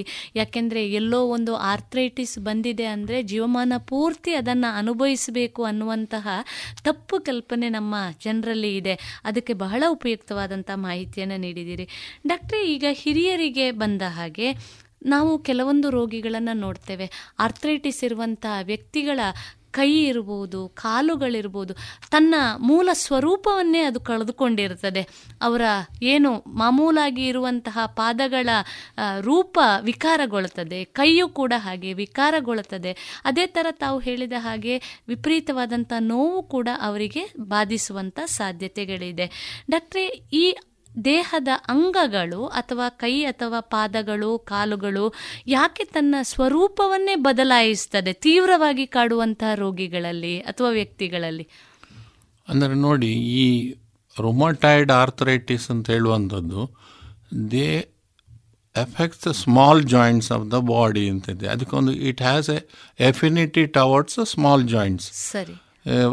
ನಮ್ಮ ದೇಹದಲ್ಲಿರುವಂಥ, ಕೈಯಲ್ಲಿರುವಂಥ ಜಾಯಿಂಟ್ಗಳು, ಪಾದದಲ್ಲಿರುವಂಥ ಜಾಯಿಂಟ್ಗಳು ಅದು ಅದರಲ್ಲಿ ಹೋಗಿ ಡ್ಯಾಮೇಜ್ ಮಾಡುವಂಥ ಒಂದು ಇದು ಜಾಸ್ತಿ. ಹಾಗಾಗಿ ಮತ್ತು ಅವು ಸಣ್ಣ ಸಣ್ಣ ಗಂಟುಗಳಾದರೂ ಕೂಡ ಆ ಗಂಟಿನ ಒಳಗಿನ ಸ್ಟ್ರಕ್ಚರ್ ಡ್ಯಾಮೇಜ್ ಆದ ಕೂಡಲೇ ಅವು ವಿಕಾರಗೊಳ್ತದೆ. ಯಾಕೆಂದರೆ ಅಲ್ಲಿ ಚಲಾವಣೆ ತುಂಬ ಸಂಕೀರ್ಣವಾಗಿ, ಒಂದು ಸಣ್ಣ ಗಂಟಿನಲ್ಲಿ ತುಂಬ ಪವರ್ಫುಲ್ ಮತ್ತು ತುಂಬ ವಿಧದ ಚಲಾವಣೆ ಇರ್ತದೆ. ಸೊ ಅದರ ಒಳಗೆ ಸ್ಟ್ರಕ್ಚರ್ ಡ್ಯಾಮೇಜ್ ಆದ ಕೂಡಲೇ ಇದು ತುಂಬ ವಿಕಾರ ಸ್ಥಿತಿಗೆ ಮುಟ್ತದೆ. ಮತ್ತು ಅದಕ್ಕೆ ತುಂಬ ನೋವಿರ್ತದೆ ಅವರಿಗೆ, ಕಾಲಿನಲ್ಲಿ ಆಗಲಿ ಕೈಯಲ್ಲೇ ಆಗಲಿ ತುಂಬ ನೋವಿರ್ತದೆ. ಇದು ನಾವು ಕೈ ಮತ್ತು ಕಾಲಿನ ಜಾಯಿಂಟ್ಗಳಲ್ಲಿ ಇರುವಂಥ ತುಂಬ ಜಾಯಿಂಟಿನಲ್ಲಿ ಸೈಮಲ್ಟೇನಿಯಸ್ಲಿ ಕಾಯಿಲೆ ಇದು ಬರುವಾಗ ತುಂಬ ವಿಕಾರ ಆಗಿ ನಮಗೆ ಕಾಣ್ತದೆ. ಡಾಕ್ಟ್ರೇ, ಇದು ಇದಕ್ಕೆ ವಿಶೇಷವಾದಂಥ ಚಿಕಿತ್ಸಾ ವಿಧಾನಗಳು ಏನಾದರೂ ಇದೆಯೇ? ತಾವು ಆಗಲೇ ಉಲ್ಲೇಖ ಮಾಡಿದಿರಿ, ಆರಂಭಿಕ ಹಂತದಲ್ಲಿ ಸರಿಯಾದಂತಹ ಚಿಕಿತ್ಸೆ ನೀಡಿದರೆ ಕೆಲವೊಂದನ್ನು ಗುಣಪಡಿಸಬಹುದು ಅನ್ನುವಂಥದ್ದು. ಡಾಕ್ಟ್ರೆ, ಇದಕ್ಕೆ ವಿಶೇಷವಾದಂಥ ಚಿಕಿತ್ಸಾ ವಿಧಾನಗಳು ಅಂತ ಯಾವುದಾದ್ರೂ ಇವತ್ತು ಲಭ್ಯ ಇದೆಯೇ? ಅದೇ, ಈಗ ನಾವು ಆರ್ಥ್ರೈಟಿಸ್ನಲ್ಲಿ ಎರಡು ಆರ್ಥ್ರೈಟಿಸ್ನ ಬಗ್ಗೆ ಮಾತಾಡಿದೆವು. ಹೌದು, ಒಂದು ರೊಮ್ಯಾಟಿಕ್, ಒಂದು ರೊಮಟಾಯ್ಡ್. ಇನ್ನು ಅದಲ್ಲದೆ ಗೌಟಿ ಆರ್ಥ್ರೈಟಿಸ್ ಅಂತಿದೆ. ಅದು ಶರೀರದಲ್ಲಿ ಯೂರಿಕ್ ಆ್ಯಸಿಡ್ನ ಅಂಶ ಜಾಸ್ತಿಯಾಗಿ ಅದು ಕೂಡ ಈ ಪಾಲಿ ಆರ್ಥ ಮೊನೋ ಆರ್ಟಿ ಆರ್ಥ್ರೈಟಿಸ್ ಅಥವಾ ಪಾಲಿ ಆರ್ಥ್ರೈಟಿಸ್ ಆಗ್ಬೋದು. ಅಂದರೆ ಎಲ್ಲ ಗಂಟ ಗಂಟೆಗಳಿಗೆ ಸಹ ನೋವು ಬರ್ಬೋದು. ಅಂಥ ಇದನ್ನು ಸಂಪೂರ್ಣವಾಗಿ ಮೆಡಿಸಿನ್ ಕೊಟ್ಟು ಕಡಿಮೆ ಮಾಡಲಿಕ್ಕೆ ಸಾಧ್ಯ ಉಂಟು. ಇನ್ನು ಮುಖ್ಯವಾದ ಇನ್ನೊಂದು ಇದು ಆರ್ಥ್ರೈಟಿಸ್ ಯಾವುದು ಅಂತ ಹೇಳಿದರೆ ಇನ್ಫೆಕ್ಟಿವ್ ಆರ್ಥ್ರೈಟಿಸ್ ಅಂತ. ಈಗ ನಾವು ಆಗ ಒಂದು ರೊಮ್ಯಾಟಿಕ್ನ ಬಗ್ಗೆ ಮಾತಾಡಿದ್ದೇವೆ, ಅದು ಸ್ಪೆಸಿಫಿಕ್. ಬಟ್ ಇನ್ಫೆಕ್ಟಿವ್ ಆರ್ಥ್ರೈಟಿಸ್ ಅಂದರೆ ಯಾವುದೇ ಒಂದು ಇನ್ಫೆಕ್ಷನ್, ಒಂದು ಉದಾಹರಣೆಗೆ ಹೇಳೋದಾದರೆ ಟ್ಯೂಬರ್ಕ್ಲೋಸಿಸ್ ಅಂದರೆ T B. T B arthritis ಕೂಡ ಮನುಷ್ಯನಿಗೆ ಆಗ್ತದೆ. ಅಂದರೆ ಟಿ ಬಿ ಕಾಯಿಲೆ ಹೋಗಿ ಜಾಯಿಂಟಿನ ಒಳಗೆ ಕೂತ್ಕೊಂಡು ಆ ಜಾಯಿಂಟನ್ನು ಡ್ಯಾಮೇಜ್ ಮಾಡಿ ವ್ಯಕ್ತಿಗೆ ಟ್ಯೂಬರ್ಕ್ಯುಲರ್ ಆರ್ಥ್ರೈಟಿಸ್ ಅಂತ ಬರ್ಬೋದು. ಅದೇ ಥರ ಬೇರೆ ಬೇರೆ ಇನ್ಫೆಕ್ಷನ್ಗಳಿದೆ. ಬ್ರುಸೆಲ್ಲ ಅಂತ ಒಂದು ಕಾಯಿಲೆ ಇದೆ. ಈ ಥರದ ಹಲವು ಕಾಯಿಲೆಗಳು ಜಾಯಿಂಟಿಗೆ ಇನ್ವಾಲ್ವ್ ಆಗಿ ಆರ್ಥ್ರೈಟಿಸ್ ಆಗ್ಬೋದು. They come under infective arthritis. ಹಾಗಾಗಿ ಈಗ ಅರ್ಲಿ ಡಯಾಗ್ನೋಸಿಸ್ನಿಂದಾಗಿ ಈ ಇನ್ಫೆಕ್ಟಿವ್ ಆರ್ಥ್ರೈಟಿಸ್ ಅಥವಾ ಕ್ರಿಸ್ಟಲ್ ಆರ್ ಆರ್ಥ್ರೈಟಿಸ್ ಅಂತ ಹೇಳ್ತೇವೆ, ಅಂದರೆ ಈ ಯೂರಿಕ್ ಆ್ಯಸಿಡ್ ಜಾಸ್ತಿಯಾಗಿ ಜಾಯಿಂಟಿನೊಳಗೆ ಹೋಗಿ ಕೂತ್ಕೊಂಡು ಆಗುವಂಥ, ಇದನ್ನೆಲ್ಲ ಸರಿಯಾದ ಡಯಾಗ್ನೋಸ್ ಮಾಡಿದರೆ ಇದನ್ನೆಲ್ಲ ಗುಣಪಡಿಸ್ಬೋದು. ಮತ್ತು ಅದರಿಂದ ಜಾಯಿಂಟ್ ಡ್ಯಾಮೇಜ್ ಆಗುವ ಸ್ಟೇಜಿಗೆ ಹೋಗುವುದನ್ನು ನಾವು ತಪ್ಪಿಸಬಹುದು. ಅದೇ ಈ ರೊಮಟಾಯ್ಡ್ ಪಾಲಿಆರ್ಥ್ರೈಟಿಸ್ ಅಂತ ಹೇಳುವಂಥ ಕಾಯಿಲೆಯಲ್ಲಿ ಕೂಡ ಅದು ಬೇಗ ಡಯಾಗ್ನೋಸ್ ಆದರೆ ಆ ವ್ಯಕ್ತಿಯಲ್ಲಿ ಈ ಕೈ ಕಾಲುಗಳಲ್ಲಿ ಆಗುವಂಥ ಡಿಫಾರ್ಮಿಟೀಸನ್ನು ನಾವು ಖಂಡಿತ ಪ್ರಿವೆಂಟ್ ಮಾಡ್ಬೋದು. ಬಹಳ ಉಪಯುಕ್ತ. ಯಾಕೆಂದರೆ ಇದು ಆ ಸ್ಟೇಜಿಗೆ ಹೋದ ಮೇಲೆ ಈಗಿನ ಕಾಲದಲ್ಲಿ ಅದಕ್ಕೆ ಕೂಡ ಆಪರೇಷನ್ ಮಾಡಿ ನಿಯರ್ ನಾರ್ಮಲ್ಗೆ ತರೋ ತರಲಿಕ್ಕೆ ಅವಕಾಶ ಇದೆ. ಕೈ ಕಾಲುಗಳಲ್ಲಿ ಕೂಡ ಸಣ್ಣ ಸಣ್ಣ ಜಾಯಿಂಟ್ಗಳಲ್ಲಿ ಸಹ ಆಪರೇಷನ್ ಮಾಡಿ ಕೈ ಕಾಲಿನ ಸಣ್ಣ ಗಂಟುಗಳ ಆರ್ಥ್ರೋಪ್ಲಾಸ್ಟಿ, ಅಂದರೆ ಆ ಜಾಯಿಂಟನ್ನು ಡ್ಯಾಮೇಜ್ ಆದ ಜಾಯಿಂಟನ್ನು ತೆಗೆದು ಬೇರೆ ಜಾಯಿಂಟನ್ನು ಇಟ್ಟು ಬೆರಳು ನಾರ್ಮಲ್ ಕಾಣಲಿ ಕಾಣುವ ಹಾಗೆ ಮಾಡುವಲ್ಲಿವರೆಗೆ ಚಿಕಿತ್ಸೆ ಇದೆ. ಆದರೆ ಆ ಸ್ಟೇಜಿಗೆ ಹೋಗುವ ಮೊದಲೇ, ಹಾಗಾಗಿ ಈಗ ಟ್ರೀಟ್ಮೆಂಟ್ ಗೈಡ್ಲೈನ್ಸ್ನಲ್ಲಿ ಮೊದಲು ಹೇಗಿತ್ತು ಅಂತ ಹೇಳಿದರೆ ಈ ಪ್ರತಿಯೊಂದು ಕಾಯಿ ಇಂಥ ಕಾಯಿಲೆಗಳಲ್ಲೆಲ್ಲ ಸ್ವಲ್ಪ ವೆಯ್ಟ್ ಮಾಡಿ ನೋಡುವ, ಸ್ವಲ್ಪ ಸಣ್ಣ ಮದ್ದನ್ನು ಕೊಟ್ಟು ನೋಡುವ. ಬರುವ ರೋಗಿಗೆ ಕೂಡ ಹಾಗೆ ಇರ್ತದೆ, ಡಾಕ್ಟ್ರು ನನಗೆ ತುಂಬ ಸ್ಟ್ರಾಂಗ್ ಮದ್ದು ಕೊಡ್ತಾರೆ ಹಾಗೆಲ್ಲ ಅಭಿಪ್ರಾಯ ಇರ್ತದೆ.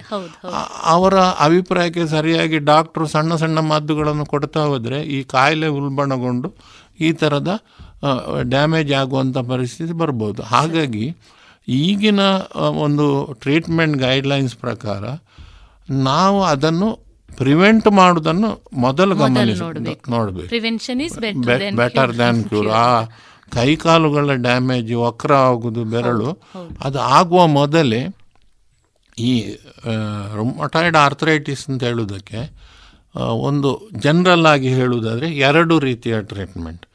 ಒಂದು ಏನು ಅಂತ ಹೇಳಿದರೆ ನೋವನ್ನು ಕಮ್ಮಿ ಮಾಡುವಂಥದ್ದು. ಆ ವ್ಯಕ್ತಿಗೆ ತುಂಬ ನೋವಿರ್ತದೆ, ಚಲಾವಣೆ ಮಾಡಲಿಕ್ಕಾಗೋದಿಲ್ಲ, ಆ ವ್ಯಕ್ತಿಯ ನೋವನ್ನು ಕಡಿಮೆ ಮಾಡೋದು. ಎರಡನೇ ಮೆಡಿಸಿನ್ ಏನು ಅಂತ ಹೇಳಿದರೆ ಡಿಸೀಸ್ ಮಾಡಿಫೈಯಿಂಗ್ ಡ್ರಗ್ಸ್ ಅಂತಿದೆ.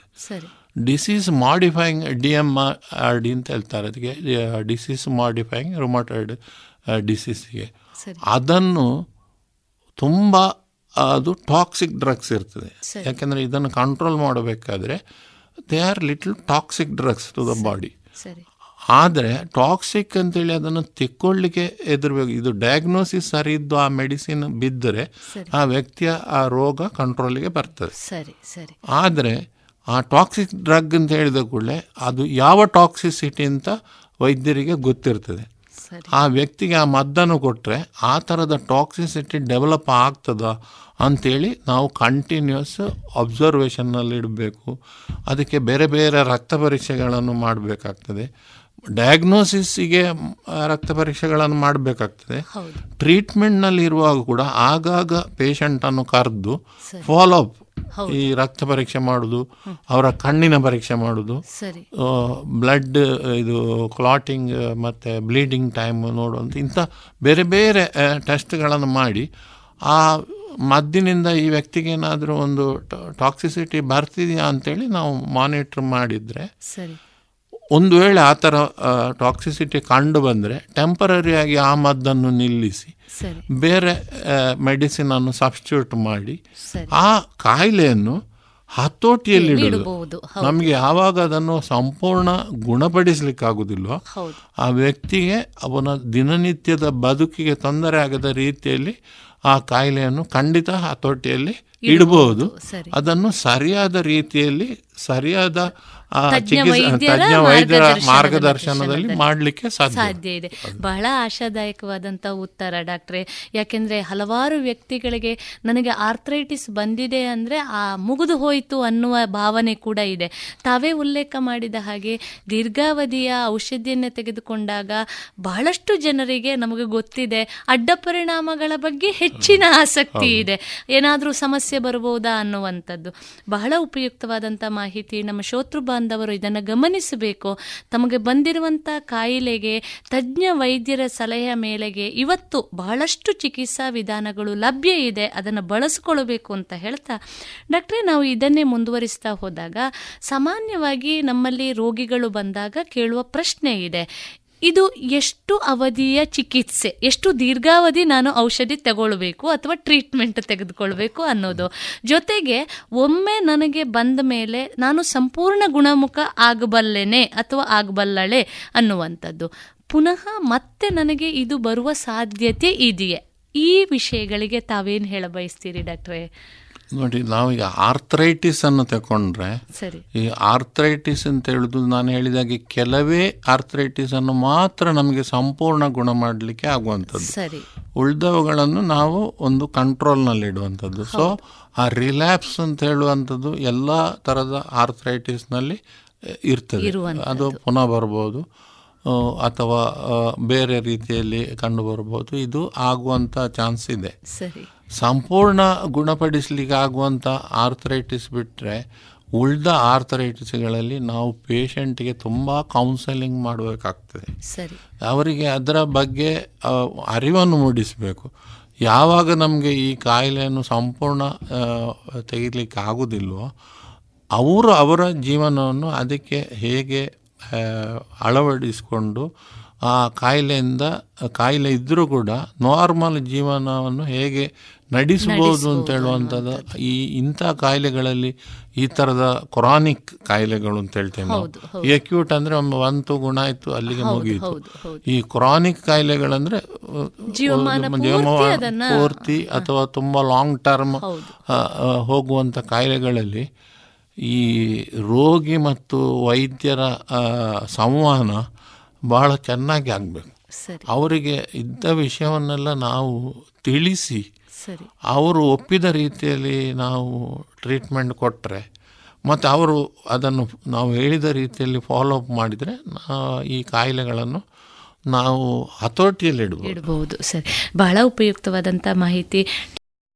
ಇದುವರೆಗೆ ವೈದ್ಯ ದೇವೋಭವ ಕಾರ್ಯಕ್ರಮದಲ್ಲಿ ಪುತ್ತೂರು ಸಿಟಿ ಆಸ್ಪತ್ರೆಯ ಆಡಳಿತ ನಿರ್ದೇಶಕರು ಹಾಗೂ ಎಲುಬು ಮತ್ತು ಮೂಳೆ ತಜ್ಞ ವೈದ್ಯರಾದಂತಹ ಡಾಕ್ಟರ್ ಭಾಸ್ಕರ್ ಎಸ್ ಅವರೊಂದಿಗಿನ ಮಾಹಿತಿ ಸಂದರ್ಶನವನ್ನ ಕೇಳಿದಿರಿ. ಇನ್ನು ಮುಂದುವರಿದ ಮಾಹಿತಿ ಸಂದರ್ಶನದ ಭಾಗ ಮುಂದಿನ ಶನಿವಾರದ ವೈದ್ಯ ದೇವೋಭವ ಕಾರ್ಯಕ್ರಮದಲ್ಲಿ ಕೇಳೋಣ. ನಿಮ್ಮ ಉದ್ಯಮಕ್ಕೆ ಆನ್ಲೈನ್ ಸೊಲ್ಯೂಷನ್ಸ್ ಬೇಕಿದ್ದಲ್ಲಿ ಬನ್ನಿ ಪುತ್ತೂರಿನ IT company the web people ಬಳಿಗೆ. ವೆಬ್ಸೈಟ್ ವಿನ್ಯಾಸ, ಇ ಕಾಮರ್ಸ್ ಅಪ್ಲಿಕೇಶನ್, ವಿವಿಧ ಬಗೆಯ ಮೊಬೈಲ್ ಹಾಗೂ web application development, branding, digital marketing ಹೀಗೆ ಡಿಜಿಟಲ್ ಪ್ರಪಂಚದ ಅನೇಕ ಸೇವೆಗಳನ್ನು ನಿಮಗೆ ಪೂರಕವಾಗುವಂತೆ ನೀಡಲಾಗುವುದು. The web people, we weave your digital experience. ಇಂದೇ ಸಂಪರ್ಕಿಸಿ ದ ವೆಬ್ ಪೀಪಲ್, ಮೂರನೇ ಮಹಡಿ, GL trade centre, Golwaru, Puttur. The web people dot in. Day ಆಗಿರಲಿ, ನೈಟ್ ಆಗಿರಲಿ, ನಿಮ್ಮ ಮನೆ ಸದಾ ಬ್ರೈಟ್ ಆಗಿರಲಿ. ದೀರ್ಘ ಬಾಳಿಕೆಯ ನಮ್ಮ ದೇವರಿನ ಹೆಮ್ಮೆಯ ಉತ್ಪನ್ನ ಓಶಿಮಾ ಬ್ಯಾಟರಿ ಇಂದೇ ಇನ್ಸ್ಟಾಲ್ ಮಾಡಿ. Oshima, grab the power. Log on to W W W dot Oshima systems dot com. ಇನ್ನು ಮುಂದೆ ಮಧುರ ಗಾನ ಪ್ರಸಾರಗೊಳ್ಳಲಿದೆ.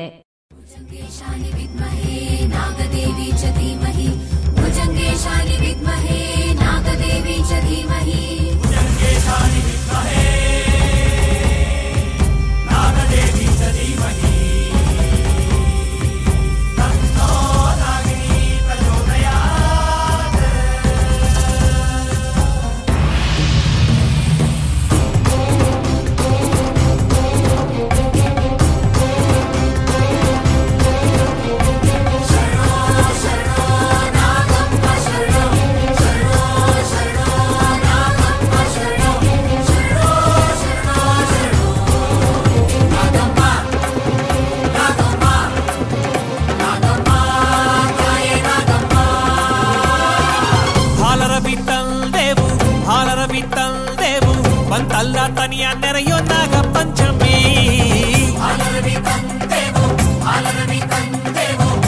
ನೆರೆಯೋ ನಾಗ ಪಂಚಮಿ ಊರೆಲ್ಲವೂ ನಿನ್ನ ಪೂಜಿಸುವಂಥ ನಾಗ ಪಂಚಮಿ, ನೀ ಪೂಜೆಗೆ ಒಲಿದು ಕರುಣಿಸುವಂಥ ನಾಗ ಪಂಚಮಿ, ನಾಗ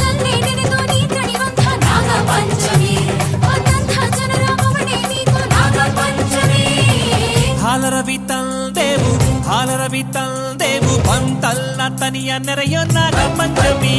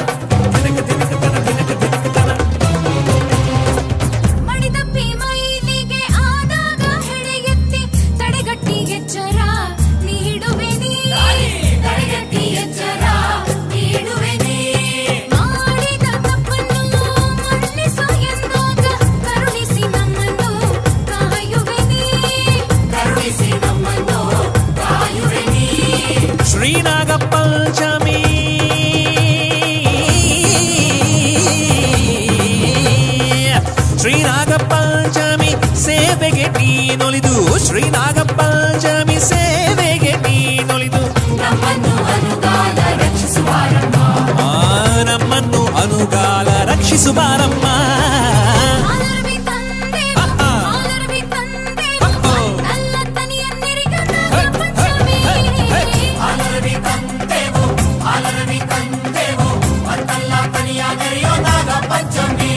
ಊರೆಲ್ಲವೂ ನಿನ್ನ ಪೂಜಿಸುವಂಥ ನಾಗ ಪಂಚಮಿ, ನೀ ಪೂಜೆಗೆ ಒಲಿದು ಕರುಣಿಸುವಂಥ ನಾಗ ಪಂಚಮಿ.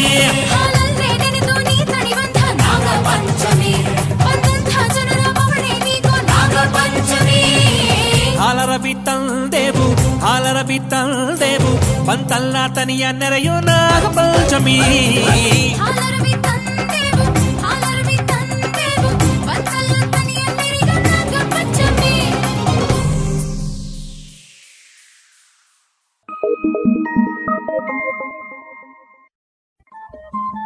ರೇಡಿಯೋ ಪಾಂಚಜನ್ಯ ತೊಂಬತ್ತು ಬಿಂದು ಎಂಟು ಎಫ್ಎಂ ಸಮುದಾಯ ಬಾನುಲಿ ಕೇಂದ್ರ ಪುತ್ತೂರು. ಇದು ಜೀವ ಜೀವದ ಸ್ವರ ಸಂಚಾರ.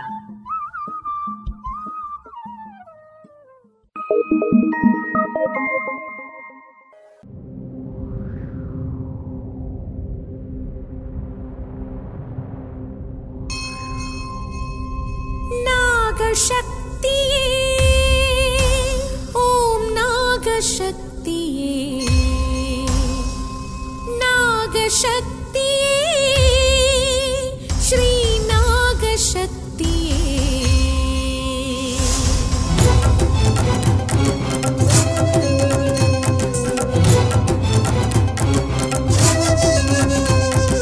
ಅಮ್ಮ ಅಮ್ಮ ಓ ನಾಗಮ್ಮ ಕರುಣೆ ತೋರು ಓ ಹುತ್ತಮ್ಮ. ಅಮ್ಮ ಅಮ್ಮ ಓ ನಾಗಮ್ಮ ಕರುಣೆ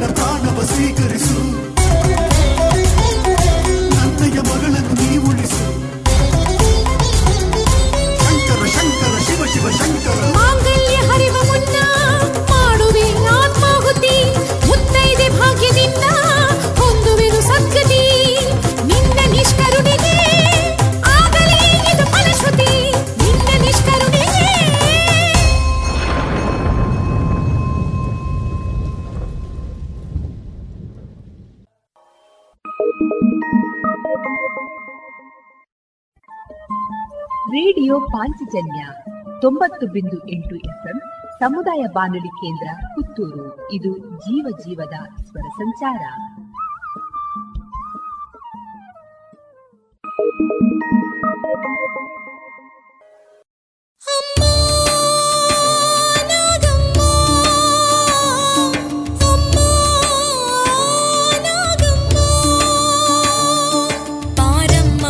ಬಾರಮ್ಮ ನಲಿದು ಇರಬೇಡ ನೀನು ಮುನಿದು, ಹೆಡೆ ಎತ್ತ ಬೇಡ ಬುಸುಗುಡಲು ಬೇಡ ನಮ್ಮಲ್ಲಿ ನೀನು ಸಿಡಿದು.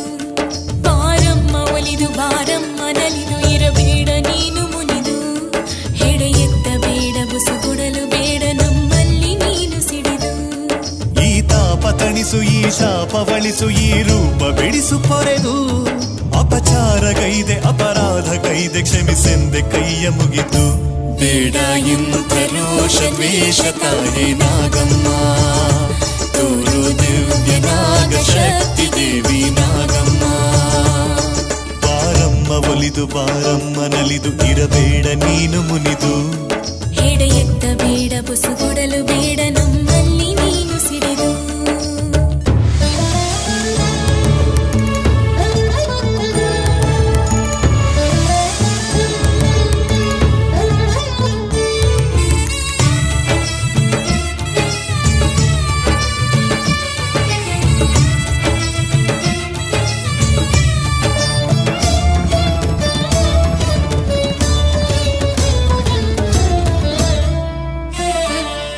ಶ್ರೀಘಾಟಿ ಕ್ಷೇತ್ರದಲ್ಲಿ ಘಟಿಕ ದಾನವನ ಕೊಂದ ಸುಬ್ರಹ್ಮಣ್ಯ, ಉತ್ತಮ ಕೋಪವ ಶಾಂತಗೊಳಿಸಿ ನೀ ಮಾಡು ಬಾಳು ಧನ್ಯ.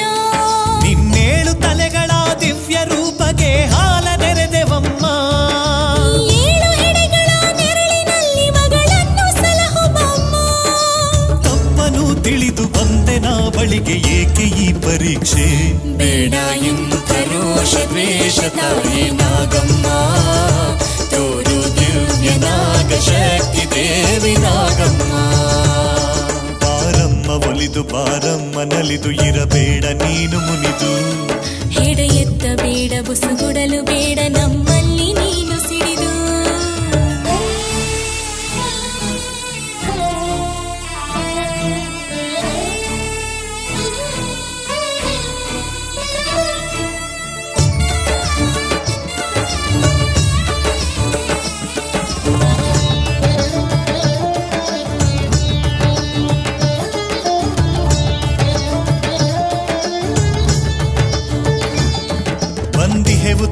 ವಿದುರಾಶ್ವತ್ಥದ ಪುಣ್ಯಕ್ಷೇತ್ರಕ್ಕಿಂದು ಇನ್ನಿರುವ ನಿನ್ನಯ ನಾಗರೂಪಗಳ ಪೂಜೆಗೈದೆವಿಂದು. ಶೇಖರಣೆ ಕೈದೆ ಉತ್ತರ ಪಿನಾಕಿನಿ ದಿವ್ಯವಾದ ಮರುಳು, ಬೆಳಕನ್ನು ನೀಡುವ ದೂರ ಮಾಡುವ ಶೋಕವೆಂಬ ಇರುಳು. ಅಭಯ ನೀಡು ನೀ ಹುಸಿಯ ಮಾಡದೆ ನಮ್ಮ ಈ ನಿರೀಕ್ಷೆ, ಬೇಡ ಎಂತ ರೋಷ ದ್ವೇಷ ತಾಯಿ ನಾಗಮ್ಮ, ತೋರು ದಿವ್ಯ ನಾಗ ಶಕ್ತಿ ದೇವಿ ನಾಗಮ್ಮ. ಬಾರಮ್ಮ ಒಲಿದು ಬಾರಮ್ಮ ನಲಿದು ಇರಬೇಡ ನೀನು ಮುನಿದು, ಎಡೆ ಎತ್ತ ಬೇಡ ಬುಸುಗುಡಲು ಬೇಡ ನಮ್ಮಲ್ಲಿ ನೀನು ಸಿಡಿದು.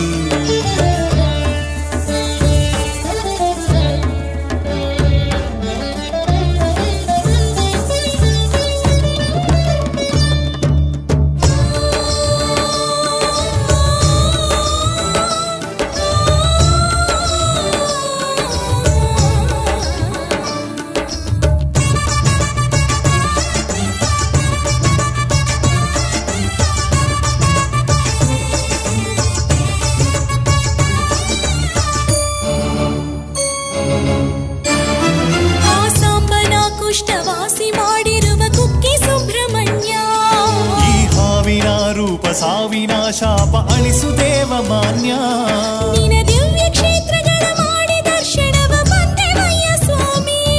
ತಡ ಮಾಡಬೇಡ ಕಡೆಗಣಿಸಬೇಡವೋ ಭಕ್ತ ಲೋಕ ಪ್ರೇಮಿ, ತಾಳಲಾರಿ ನೀ ನೀಡಬೇಡ ನಮಗಿಂತ ಘೋರ ಶಿಕ್ಷೆ, ಬೇಡ ಎಂತ ರೋಷ ದ್ವೇಷ ತಾಯಿ ನಾಗಮ್ಮ, ತೋರು ದಿವ್ಯ ನಾಗ ಶಕ್ತಿ ದೇವಿ ನಾಗಮ್ಮ.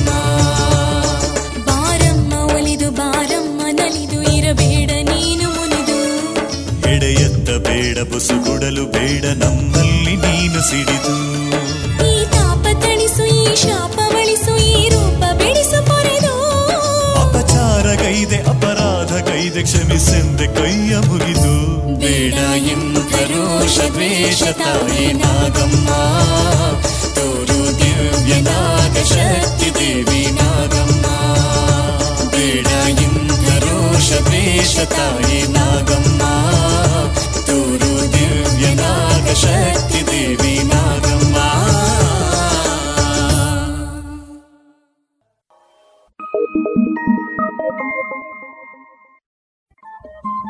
ರೇಡಿಯೋ ಪಾಂಚಜನ್ಯ ತೊಂಬತ್ತು ಬಿಂದು ಎಂಟು ಎಫ್ಎಂ ಸಮುದಾಯ ಬಾನುಲಿ ಕೇಂದ್ರ ಪುತ್ತೂರು.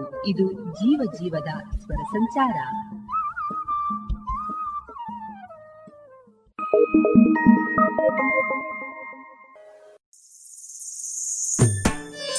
ರಿಮ ಪನಿ ಸಾ ನಿ ಸಾ ನಿ ಪನಿ ಸಾ ನಿ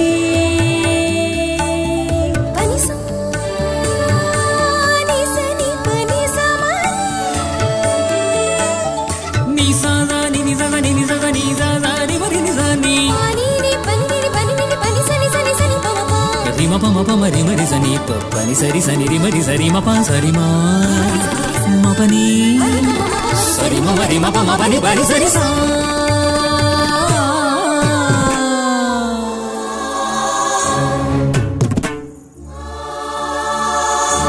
ಗಿರಿಜಾ ಕಲ್ಯಾಣದ ವೈಭೋಗವೇ, ಗಿರಿಜಾ ಕಲ್ಯಾಣದ ವೈಭೋಗ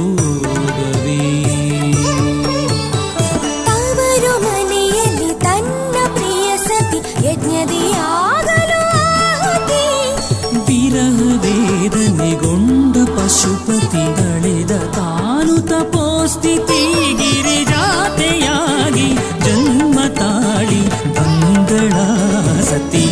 ಗಿರಿಜಾ ಕಲ್ಯಾಣದ ವೈಭೋಗವೇ,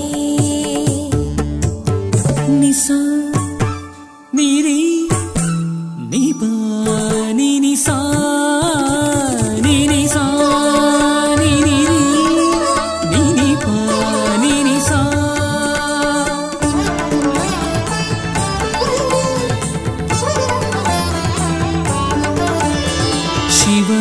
ಪವನು ಕೆಡಿಸಲೆಂದು ಬಂದನಲ್ಲಿಗೆ ರತಿಪತಿ. ಮೋಹನಾಸ್ತ್ರವ ಹೂಡಿ ಕೆಡಿಸಿದ ಶಂಕರನ ನಿಶ್ಚಲ ಸ್ಥಿತಿ. ಶಿವನು ಕಂಗಳ ತೆರೆದು ನೋಡಲು ಇರಲು ಎದುರಲಿ ಪಾರ್ವತಿ. ಬಯಸಿತು ಪ್ರಣವ ಮರೆತು ಆದಿ ಶಿವನ ಗಿರಿಜಾಂತರಂಗೀಟಿತಾಗ ಪ್ರೀತಿಯ ಶ್ರುತಿ. ಗಿರಿಜಾ ಕಲ್ಯಾಣದ ವೈಭೋಗವೇ,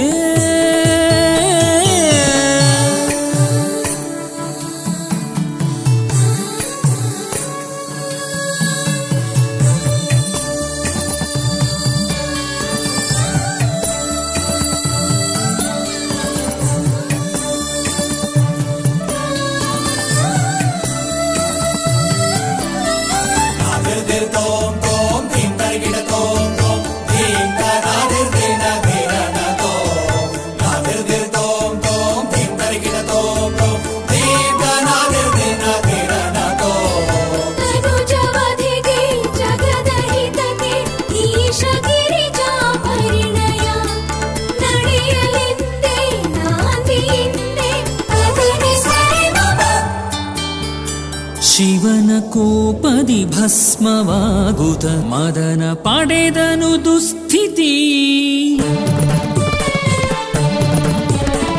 ಕೋಪ ಕಳೆದ ಪ್ರೀತಿ ತಳೆದ ಶಿವನ ಕಂಡಳ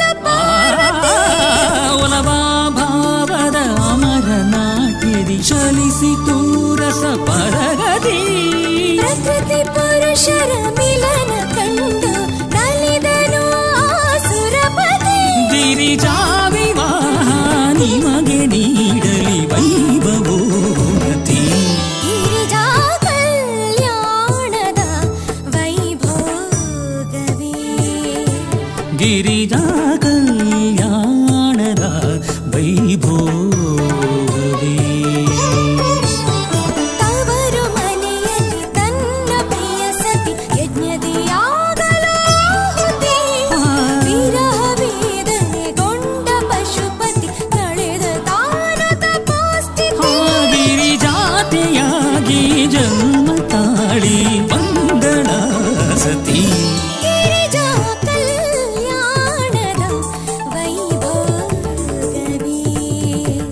ಗಿರಿಜಾ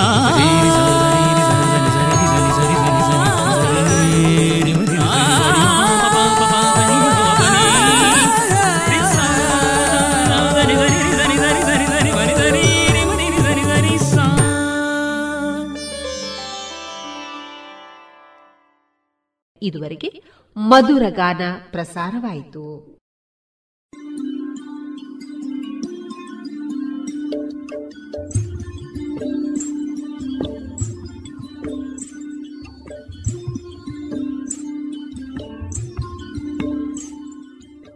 ರೇಡಿಯೋ ಪಾಂಚಜನ್ಯ ಸಮುದಾಯ ಬಾನುಲಿ ಕೇಂದ್ರದಿಂದ ನಿಮ್ಮ ಕಾರ್ಯಕ್ರಮಗಳು ಪ್ರಸಾರವಾಗಬೇಕೇ? ಹಾಗಿದ್ದರೆ ನಮ್ಮನ್ನು ಸಂಪರ್ಕಿಸಿ. ನಮ್ಮ ದೂರವಾಣಿ ಸಂಖ್ಯೆ ಸೊನ್ನೆ ಎಂಟು ಎರಡು ಐದು ಒಂದು ಎರಡು ಒಂಬತ್ತು ಎಂಟು ನಾಲ್ಕು ಒಂಬತ್ತು ಒಂಬತ್ತು.